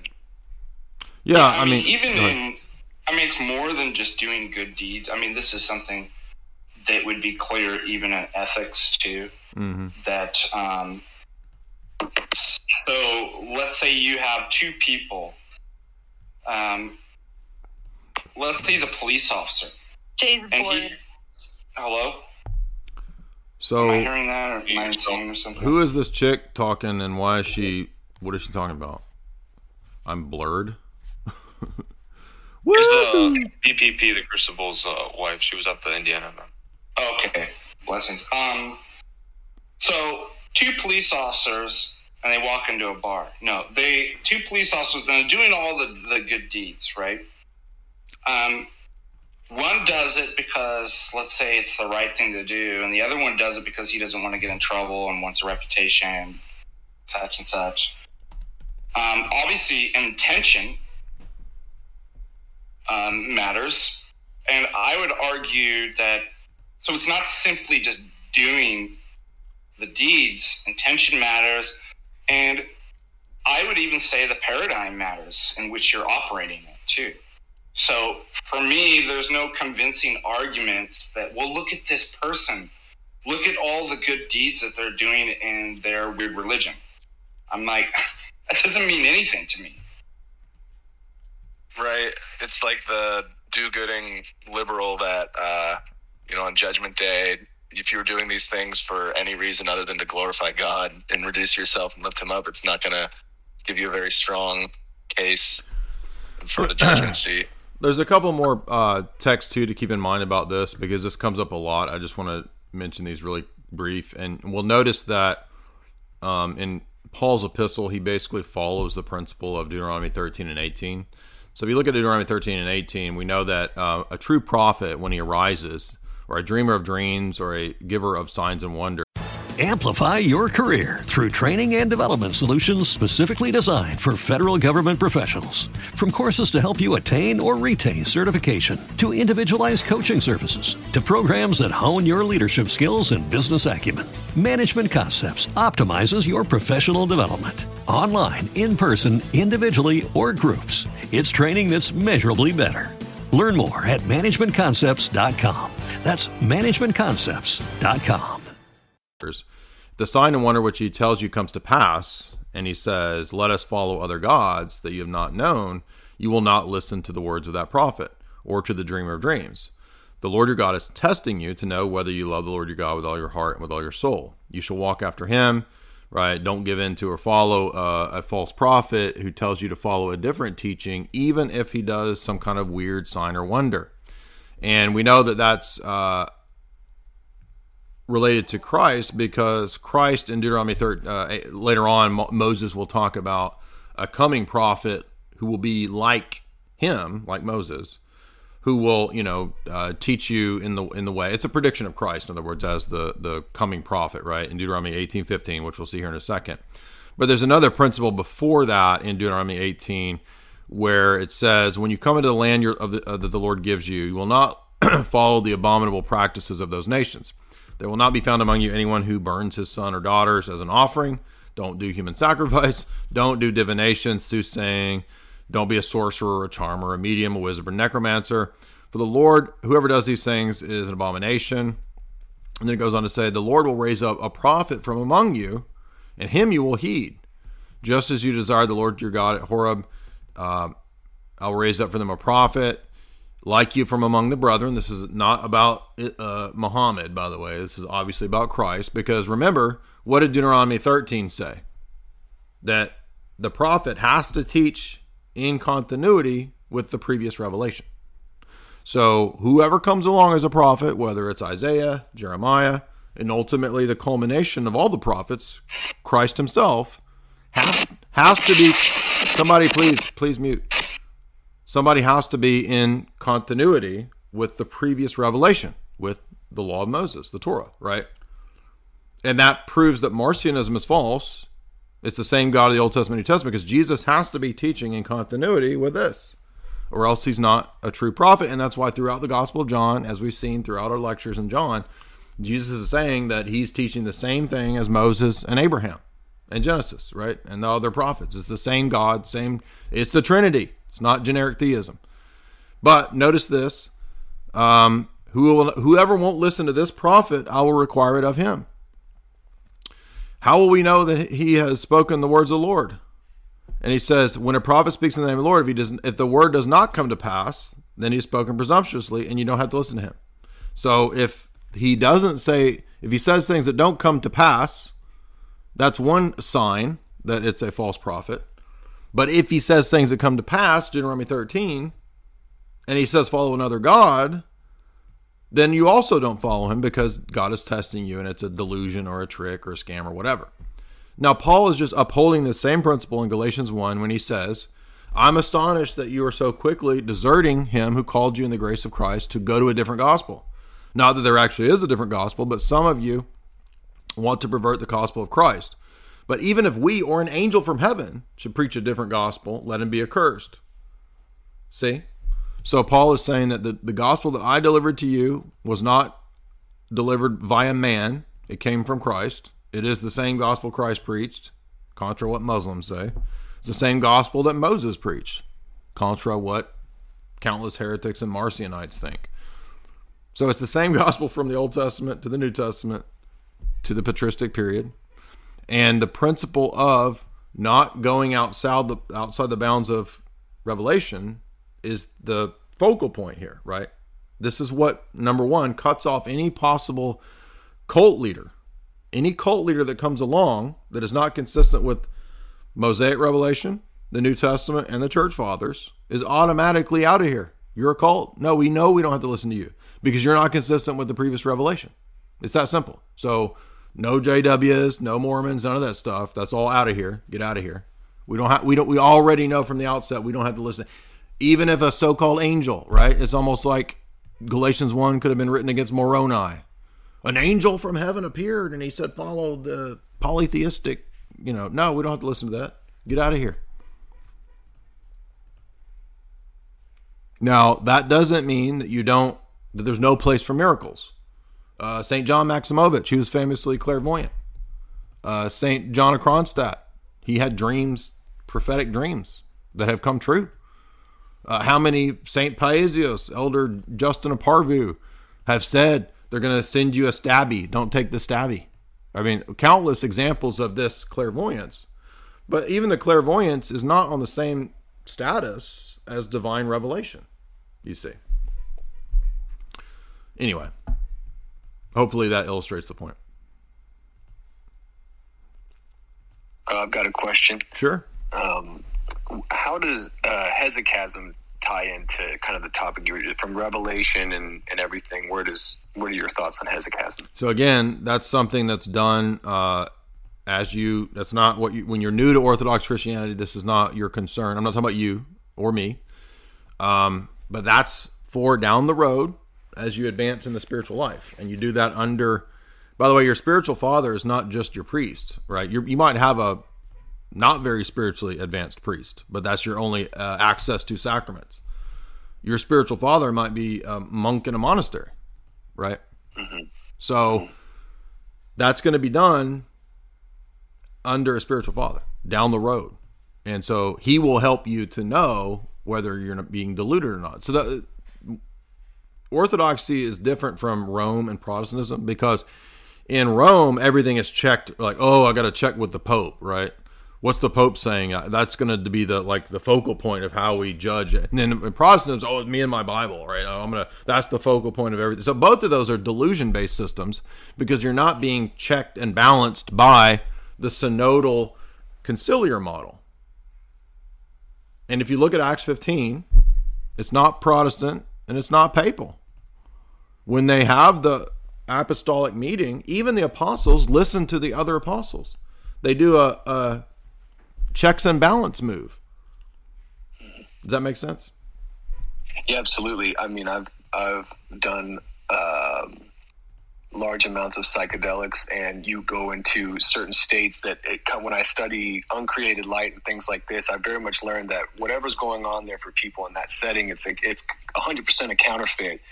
But I do see certain similarities in in theory as to what people are trying to do when through uh, deep prayer, you know, kind of what Hesychasm is all about. Yeah, So but- it right. it makes, it makes a lot of sense. So, but you have to be careful because if you read the book, uh, the elder, the the guru, the elder, and the young man, or whatever it's called, like that, he will point out in there. Even Father Rose talks about it too that a lot of people who are in Eastern religions that, um, they're, they're confusing created light with uncreated light. So you you can be a, a Buddhist monk that meditates or uh, you know whatever, and you go into the inner domain and you see light, and you think, oh, that's God, right? No, that is created light in the noetic realm. Could be an angel, could be a demon, could be anything. And a lot of those people are confusing that with the uncreated light that the saints see. So that's a delusion that's even covered in a lot of our uh, spiritual writings. Yep, that makes sense. Thanks. Sure. Hey Jay, do you have any talks about the stabby that I could that you could link? Uh, they're they're all again, uh, guys. I mean, I'm not being rude, but like so, about once a week, I host Lord Voldemort's fourth hour. I cover most of these topics. People in the chat are asking, when did you cover the Astro World Festival? Uh, I covered it for millions of people on syndicated radio and TV about two weeks ago. So follow me on Twitter. I link all these things all the time on my social media. Uh, so I, yes, I covered it there. I've covered the stabbies on Rokfin probably ten times, um, but we don't cover it on this outlet because you can't. So there you go.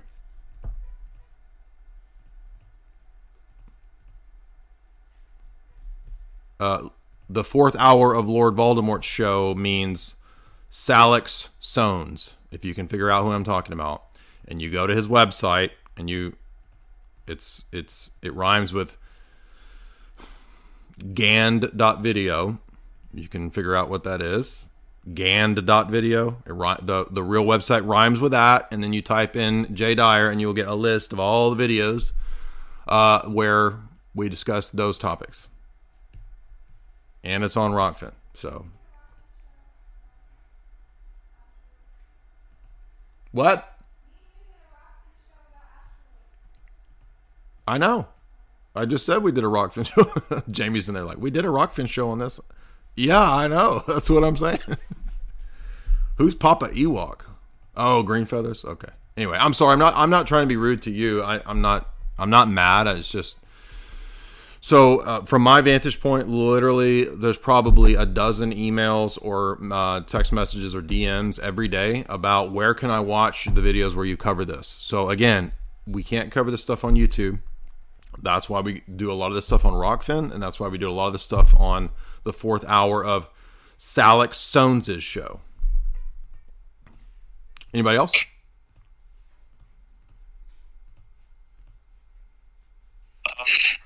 Just a quick question. Hey Jay. Sure. Um, Yeah, go ahead. or other guy, you can go ahead. Okay, yeah, I just have a quick question about Holy Communion. Um, just want to know the Holly who? Holy Communion I'm or just, I'm joking, bro. You said Ho- it sounded like Holly. It's just a joke. Go ahead. Oh, okay. I guess English is my second language.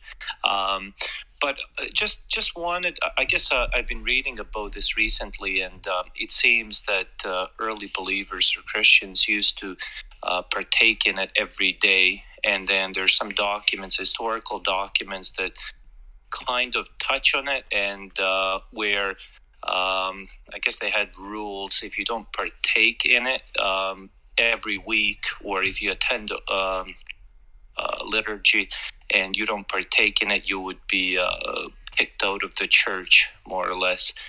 So nowadays, uh, at my Whoa, church, whoa, whoa, whoa, whoa, whoa. Uh, slow down here. First of all, I've never heard this. Um, I don't know what you're, where you're talking about, like the Didache or something like that. I mean, I, I don't know what you're referring to. I've, I've never heard that the early church said if you don't take the Eucharist every day, you're kicked out of the church. I- I've never heard this. Where, where are you getting this?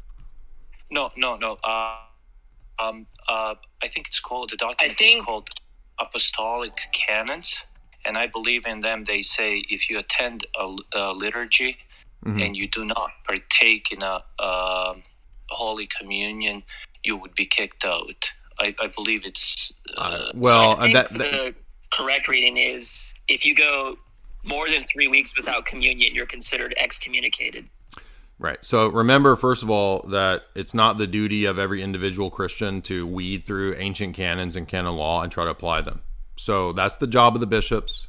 And we don't literally apply every ancient canon word for word the way that they're read now.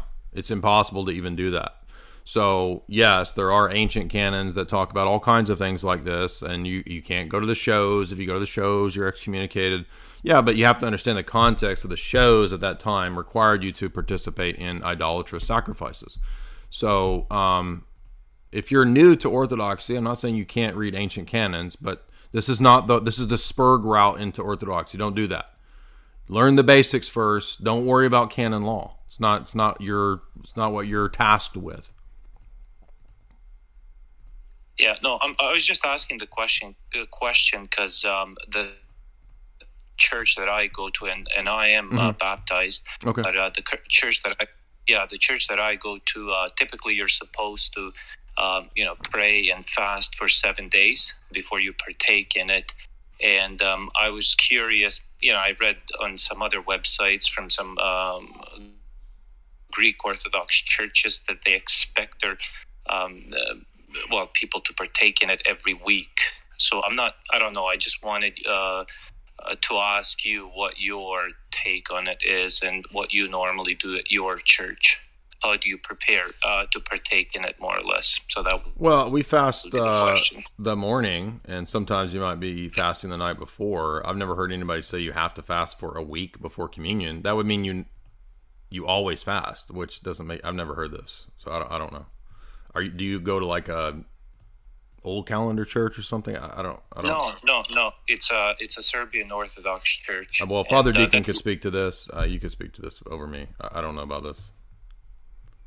Yeah, I've, I've never heard that. If you think about it too, especially because um, I serve at a Serbian parish, but um, in the Orthodox countries, I mean, if you think about the way the monks do it, that's that's kind of the rule. That uh, I should say rule. That's the if all things were good and you had this in your country, you would do, if you could, what the monks do liturgy every day. Um, so I really don't know. You fast before the liturgy. Um, typically, you're told that, uh, you know, before midnight, you stop eating or drinking something. You should be doing uh, your pre communion prayers um, in the Psalms before that. Um, that's all just kind of standard. So, yeah, I'm, I'm not really kind of clear. The ideal situation is you would be going to liturgy and taking the Eucharist every day, which means you fast the night before. Um, most of us don't live in an opportune uh, situation like that, and so we have to go once a week. And you fast the you fast the night before. I've never heard any requirements uh, or even um, suggesting that you should fast longer than that. And I would say too, for a lot of people, because a lot of people have the. T- I'm not talking about you specifically, uh, guy who asked the question, but a lot of people have the tendency to like they want to like jump into doing like the most extreme ascetical feats, as if why don't d- get get in the regular pattern of doing the basics first. If you try to jump into all some kind of great ascetical feat before you're even doing the basics of, of doing the daily prayers and reading scripture every day, I mean, it's just going to be a mess. So, a lot of this stuff that's as we advance in the spiritual life you can worry about those things down the road i would say but again i'm not your spiritual father I, I would also say don't don't do anything on your own. exactly Don't fast. Don't add extra prayers without talking to your priest. Um, again, your priest is your spiritual trainer, and just like you wouldn't go into the gym and be and just Amplify your career through training and development solutions specifically designed for federal government professionals. From courses to help you attain or retain certification, to individualized coaching services, to programs that hone your leadership skills and business acumen, Management Concepts optimizes your professional development. Online, in person, individually, or groups, it's training that's measurably better. Learn more at managementconcepts.com. That's managementconcepts.com. Before Shopify, were you wondering where my sales at? Now you're selling with Shopify, the global commerce platform supercharging your selling. You have no problem selling online, in person, on social media, and beyond. Gary, easy on the cha-ching. oh, sorry, but my Shopify sales are through the roof. Start selling with Shopify today and discover how millions of businesses around the world use Shopify to ignite their selling. Sign up for a $1 per month trial period at shopify.com slash listen. Shopify.com slash listen. Okay, round two. Name something that's not boring. A laundry? Ooh, a book club. Computer solitaire, huh? Ah, oh, sorry, we were looking for Chumba Casino. That's right. ChumbaCasino.com has over 100 casino style games. Join today and play for free for your chance to redeem some serious prizes. ChumbaCasino.com. No purchase necessary. Full prohibited by law. 18 plus terms and conditions apply. See website for details. Without knowing what's going on, just go for the heaviest weights and do all this stuff because you're all pumped up and um, got a bunch of zeal. You'll hurt yourself. Yeah. And exactly. the priest knows that. And so it's better to start off small and consistent. Work your way up because what happens every time is somebody gets hurt and they fall into despondency. I talked to my priest about this today too, that the devil will there's times when we're we're praying at much higher levels and there's times that we fall off.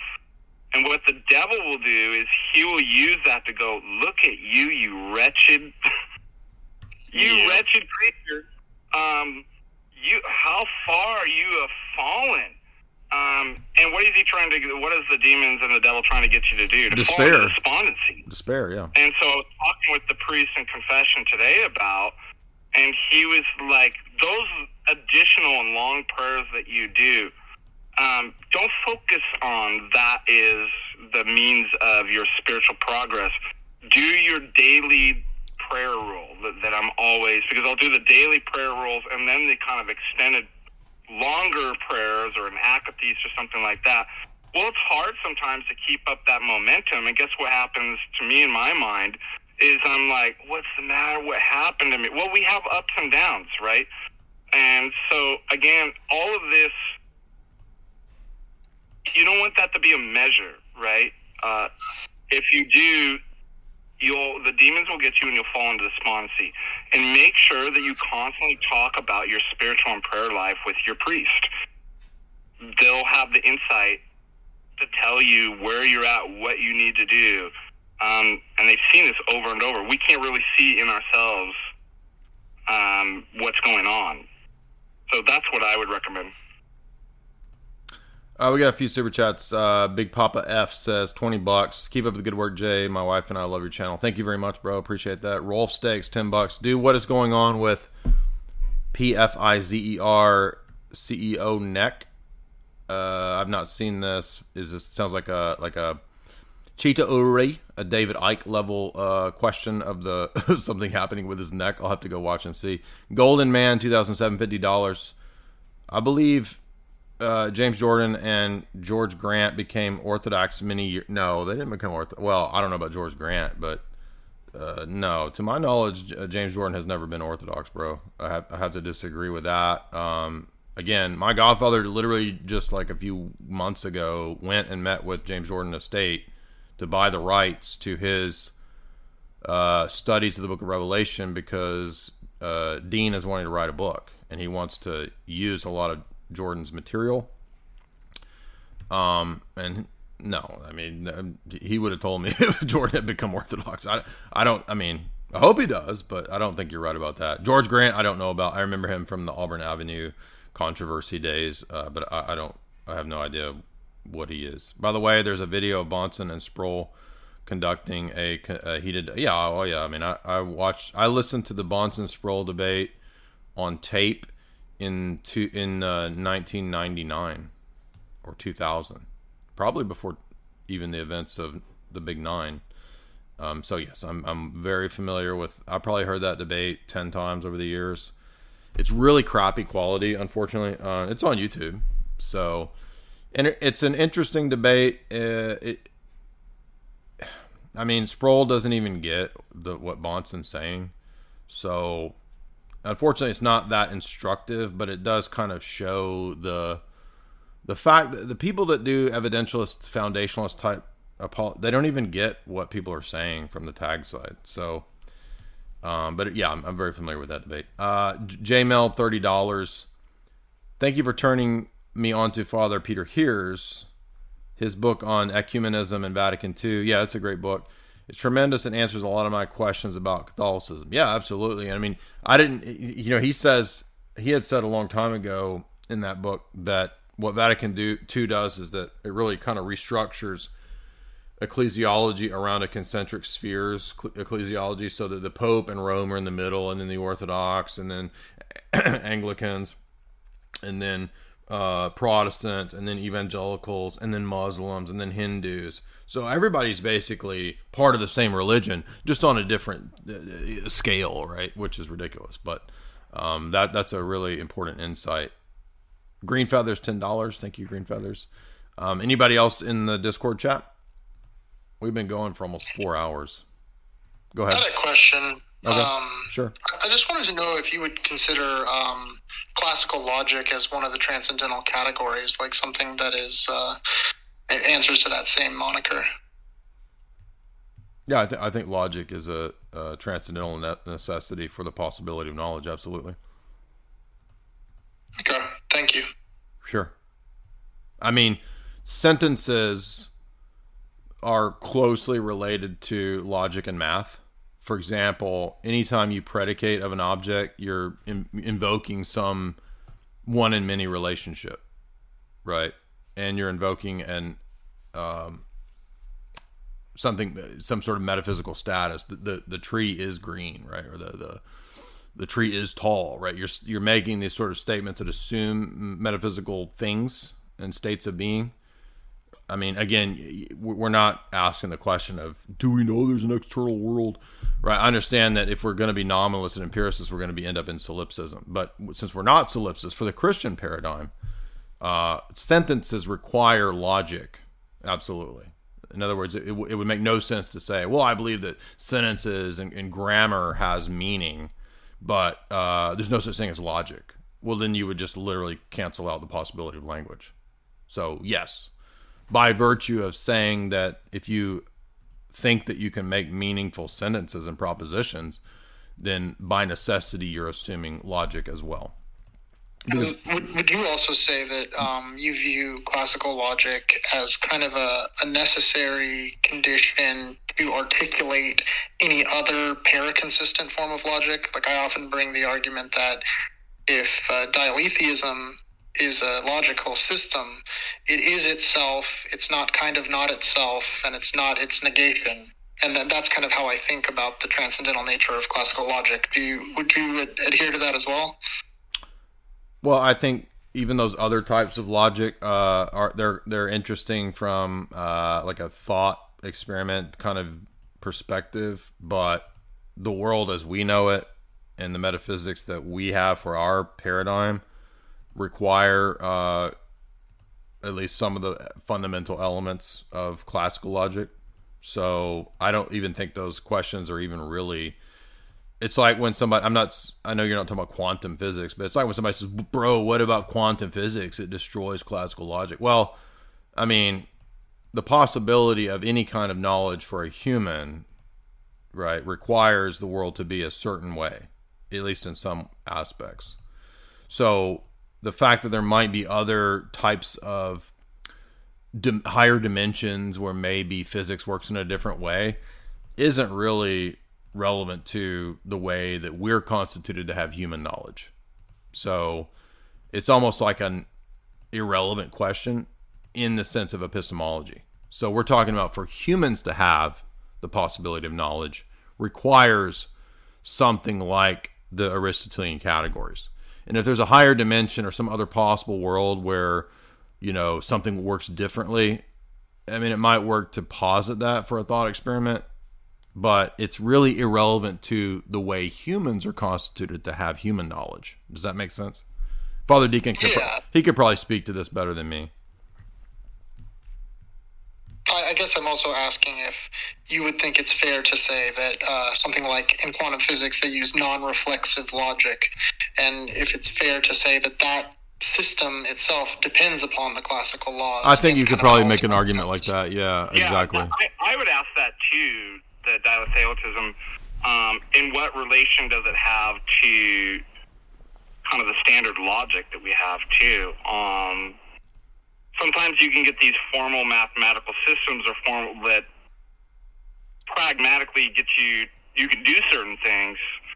Um, but I would like to know, yeah, at a more fundamental level, how does that relate to the very issue of knowledge itself? Um, does it always apply in every case? Uh, the breakdown of uh, disjunctions and stuff like that. Um, so those are kind of questions. I don't, I don't think it's an objection. It doesn't bother me or worry me. Kind of like what Jay said. But Father Deacon, would you say that you feel like a paraconsistent logic still depends upon the classical laws in kind of a, a transcendental sense? Well, it certainly, at the very least, relates to it, right? That, um, and so I'd put the burden of proof on the person to be like, well, why don't you explain to me how it relates? Um, and furthermore, uh, let me know what. I mean, I don't like. Why would that be a defeater for a transcendental argument? Yeah. I mean, ultimately, you have to give an account for how knowledge is possible. Like, and so you're absolutizing something. Right. Um, the transcendental argument, one way you can formulate it is in the disjunctive. I don't have to, right? There's something more fundamental to the transcendental argument than the disjunctive syllogism because Yeah. the disjunctive syllogism d- depends on Yes. that transcendental argument. Um, it's epistemically prior to. So Yes. I really don't understand what their objections are, or like what, why that would be problematic. And maybe you're right. Yeah, maybe I'll think about that some more. That, um, well, still doesn't it de- depend on a more kind of fundamental uh, logic? It's kind of like it absolute? Does it depend on? Does it exist on its own? Like those are all really important questions. It's kind of like when people posit, well, how do you know that there's not a perfectly logically consistent universe where it's just an atom that exists and there's nothing inconsistent or incoherent with that? So there's another worldview that you, that proves your transcendental argument false. But what they don't understand, and, and it's similar to the objection that JF brought up, you know, with his uh, computer universe of a planet or whatever. That that's not actually a defeater because it's a question of justification. So you positing that possible world actually doesn't function as a justification for the possibility of knowledge. So they don't understand that the, that the that the the, the transcendental argument is is making an argument about the justifications for the possibility of knowledge. So you positing a uh, possible world where there's just a computer or just an atom actually isn't any kind of defeater or a justification. It's it's really saying nothing. I think on, on JF's view, he doesn't use this these words, but I think he's kind of a Lewis style modal realist. Yeah. I think he believes that Yeah. the imagined worlds really exist. Which is right to confuse potentia with actuality, which is exactly what the sim theory people do. As we're going to see when I go through the analysis of this guy's book, you'll start to notice that he's making the same mistakes of people like Jeff and others who are arguing that well, if it's potential, it has to also be actual. And that's the, something that Father Deacons pointed out with the, the Lewis guy that that what happened is that some of these physicists don't understand philosophy. So they actually think that when philosophers talk about possible worlds, that somehow that that makes them ontologically real. It's just kind of stupid, really. Um, you should watch that video of uh, Professor Dreyfus up in Berkeley, um, Hubert Dreyfus, who's a uh, Phenomenologist. he's you know he's uh, one of the leading Heideggerian scholars, but Yes. he's an interesting figure because he also um, taught at MIT and has quite a bit of interactions with the uh, the computer science guys and their AI project. Yeah, we, we read Dreyfus in my uh, grad phenomenology classes. So we had to read him, Husserl, Heidegger, Yeah. uh, and uh, Dermot Moran in, in our grad class. So I know you're talking about. his his critique is hilarious because he's like these scientists keep thinking they're coming up with novel things, like they're on the cutting edge. They're the first person to come up with this idea, and he's Yeah. like, "Don't you realize that this stuff has been thought through in philosophy and failed like hundreds and thousands, you know, sometimes even a thousand years, two thousand years ago?" And they're like, "We're working. We got." They don't even realize because they don't read philosophy that. They've already worked through these ideas. Primary They example. Primary example is this MIT guy's book on simulation theory, Rizwan Virk, that I'm covering right now.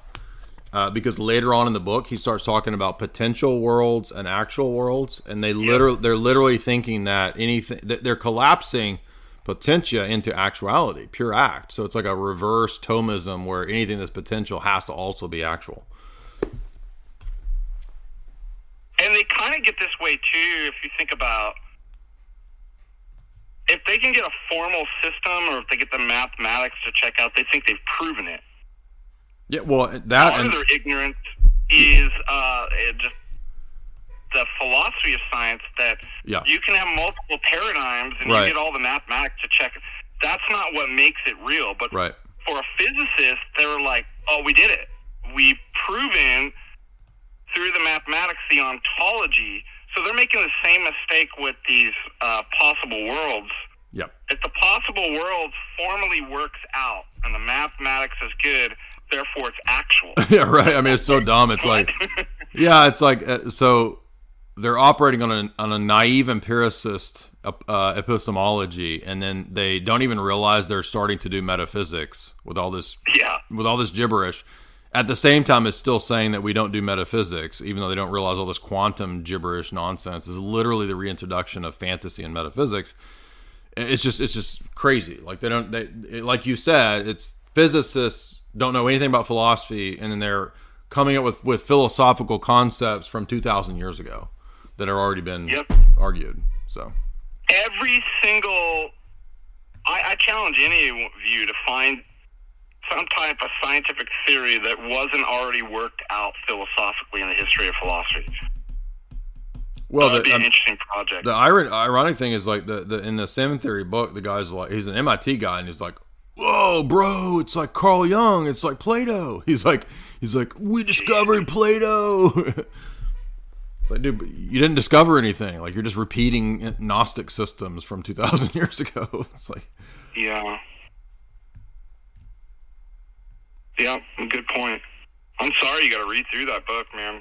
well, no, actually, it's actually interesting because it's showing that the the science tech crowd of people is realizing the collapse of the last hundred years of materialism and they're trying to make sense of it and they're trying to like, cope with intelligent design arguments and principles.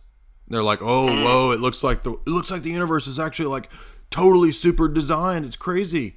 It's like the, we, the creationists christians have been, been saying this for a long time. What are you talking about? They're acting like it's some great discovery and it's like they're just trying to steer all of the creationist design arguments that are uh, coming about in the last several decades that are really just impossible to ignore. They're trying to steer it into, oh, but we live in a simulation. And by the way, you know what they're going to do? They're going to go the movie Interstellar route, right?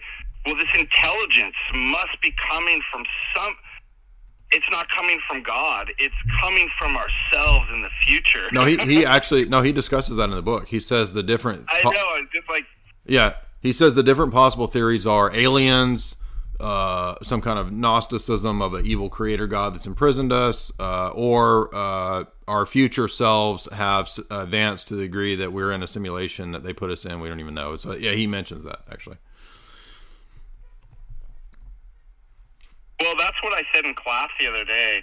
You know, I was holding up Newton's uh, Principia and Einstein's relativity, and I said, actually, did you know that I actually built a time machine, went back in time, and taught them all of this? It's not their word. They're ripping me off yeah.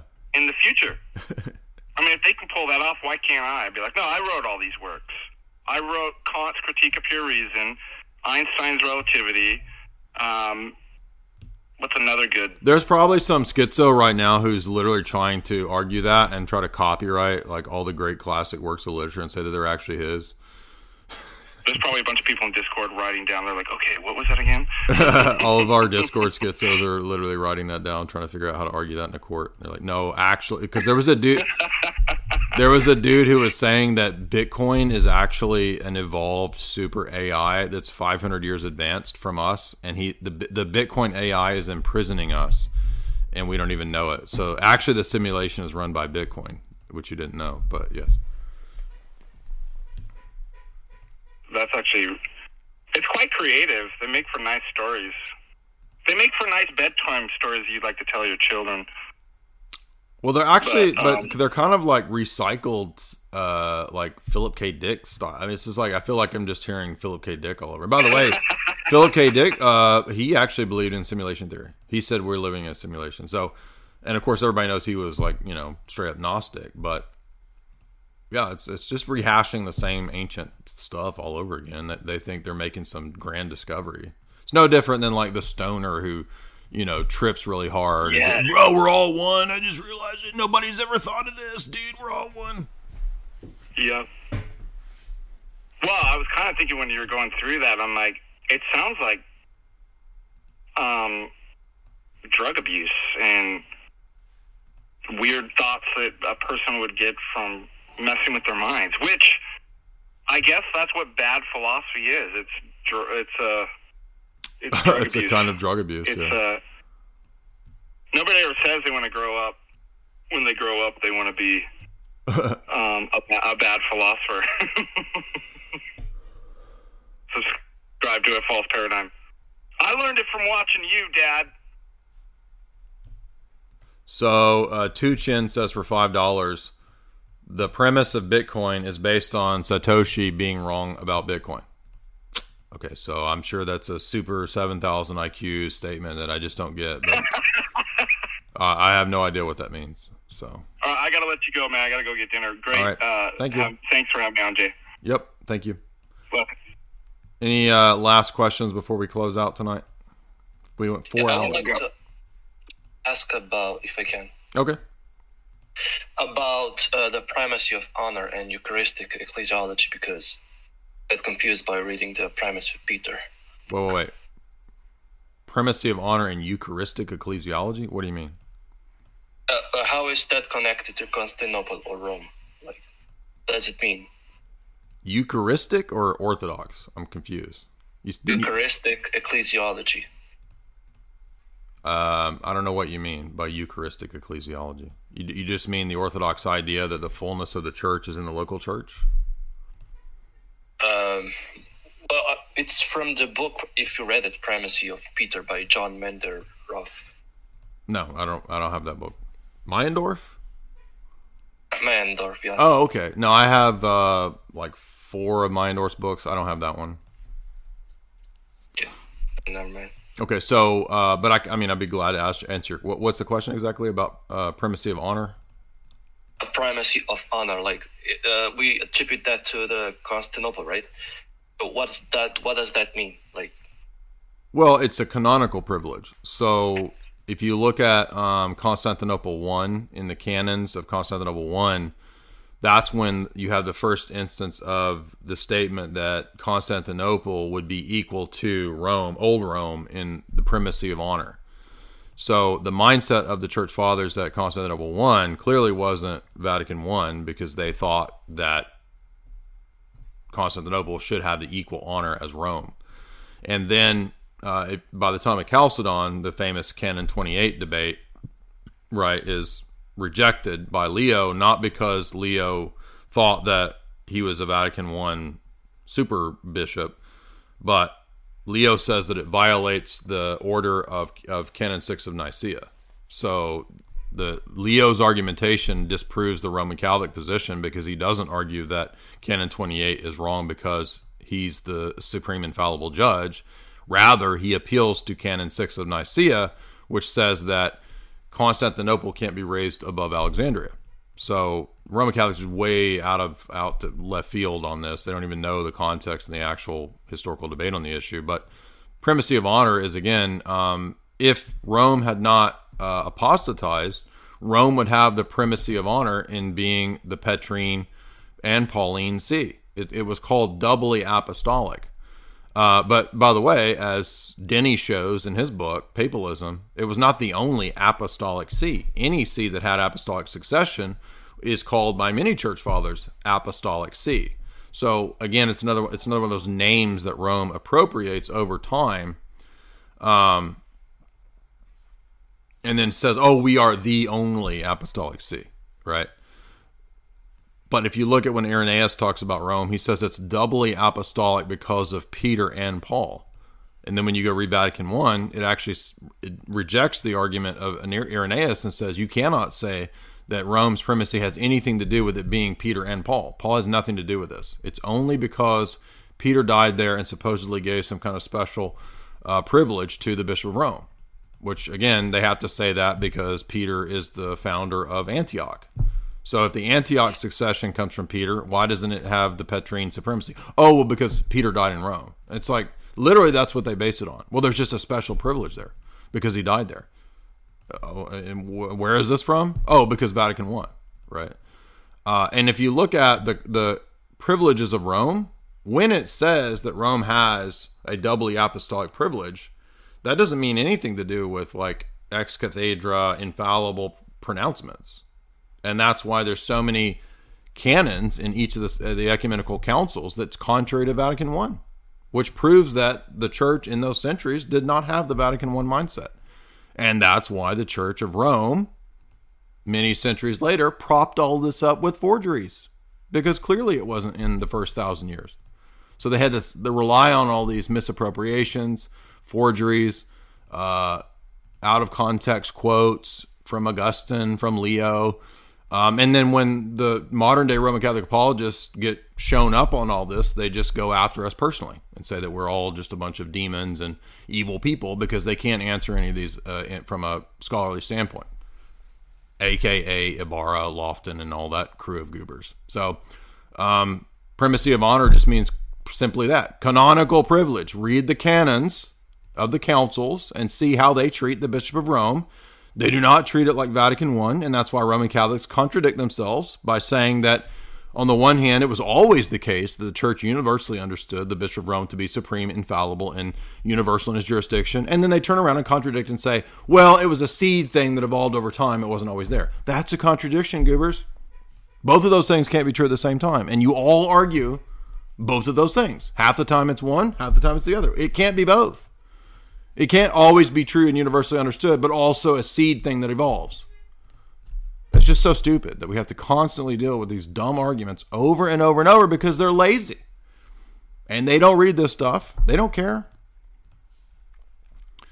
Two chin says for go ahead. Two chin says for two dollars. I said BTC. Not okay. So here we go. It's this. We have to do the same argument over I'm not making that. I'm not getting into that argument with you. So I know you believe in the conspiracy theory, and go go believe that. Go good for you. Good job, dude. Uh, I don't care.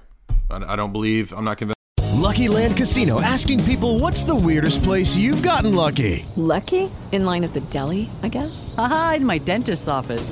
More than once, actually. Do I have to say? Yes, you do. In the car before my kids' PTA meeting. Really? Yes. Excuse me, what's the weirdest place you've gotten lucky? I never win and tell. Well, there you have it. You can get lucky anywhere playing at LuckyLandSlots.com. Play for free right now. Are you feeling lucky? No purchase necessary. Void where prohibited by law. 18 plus. Terms and conditions apply. See website for details.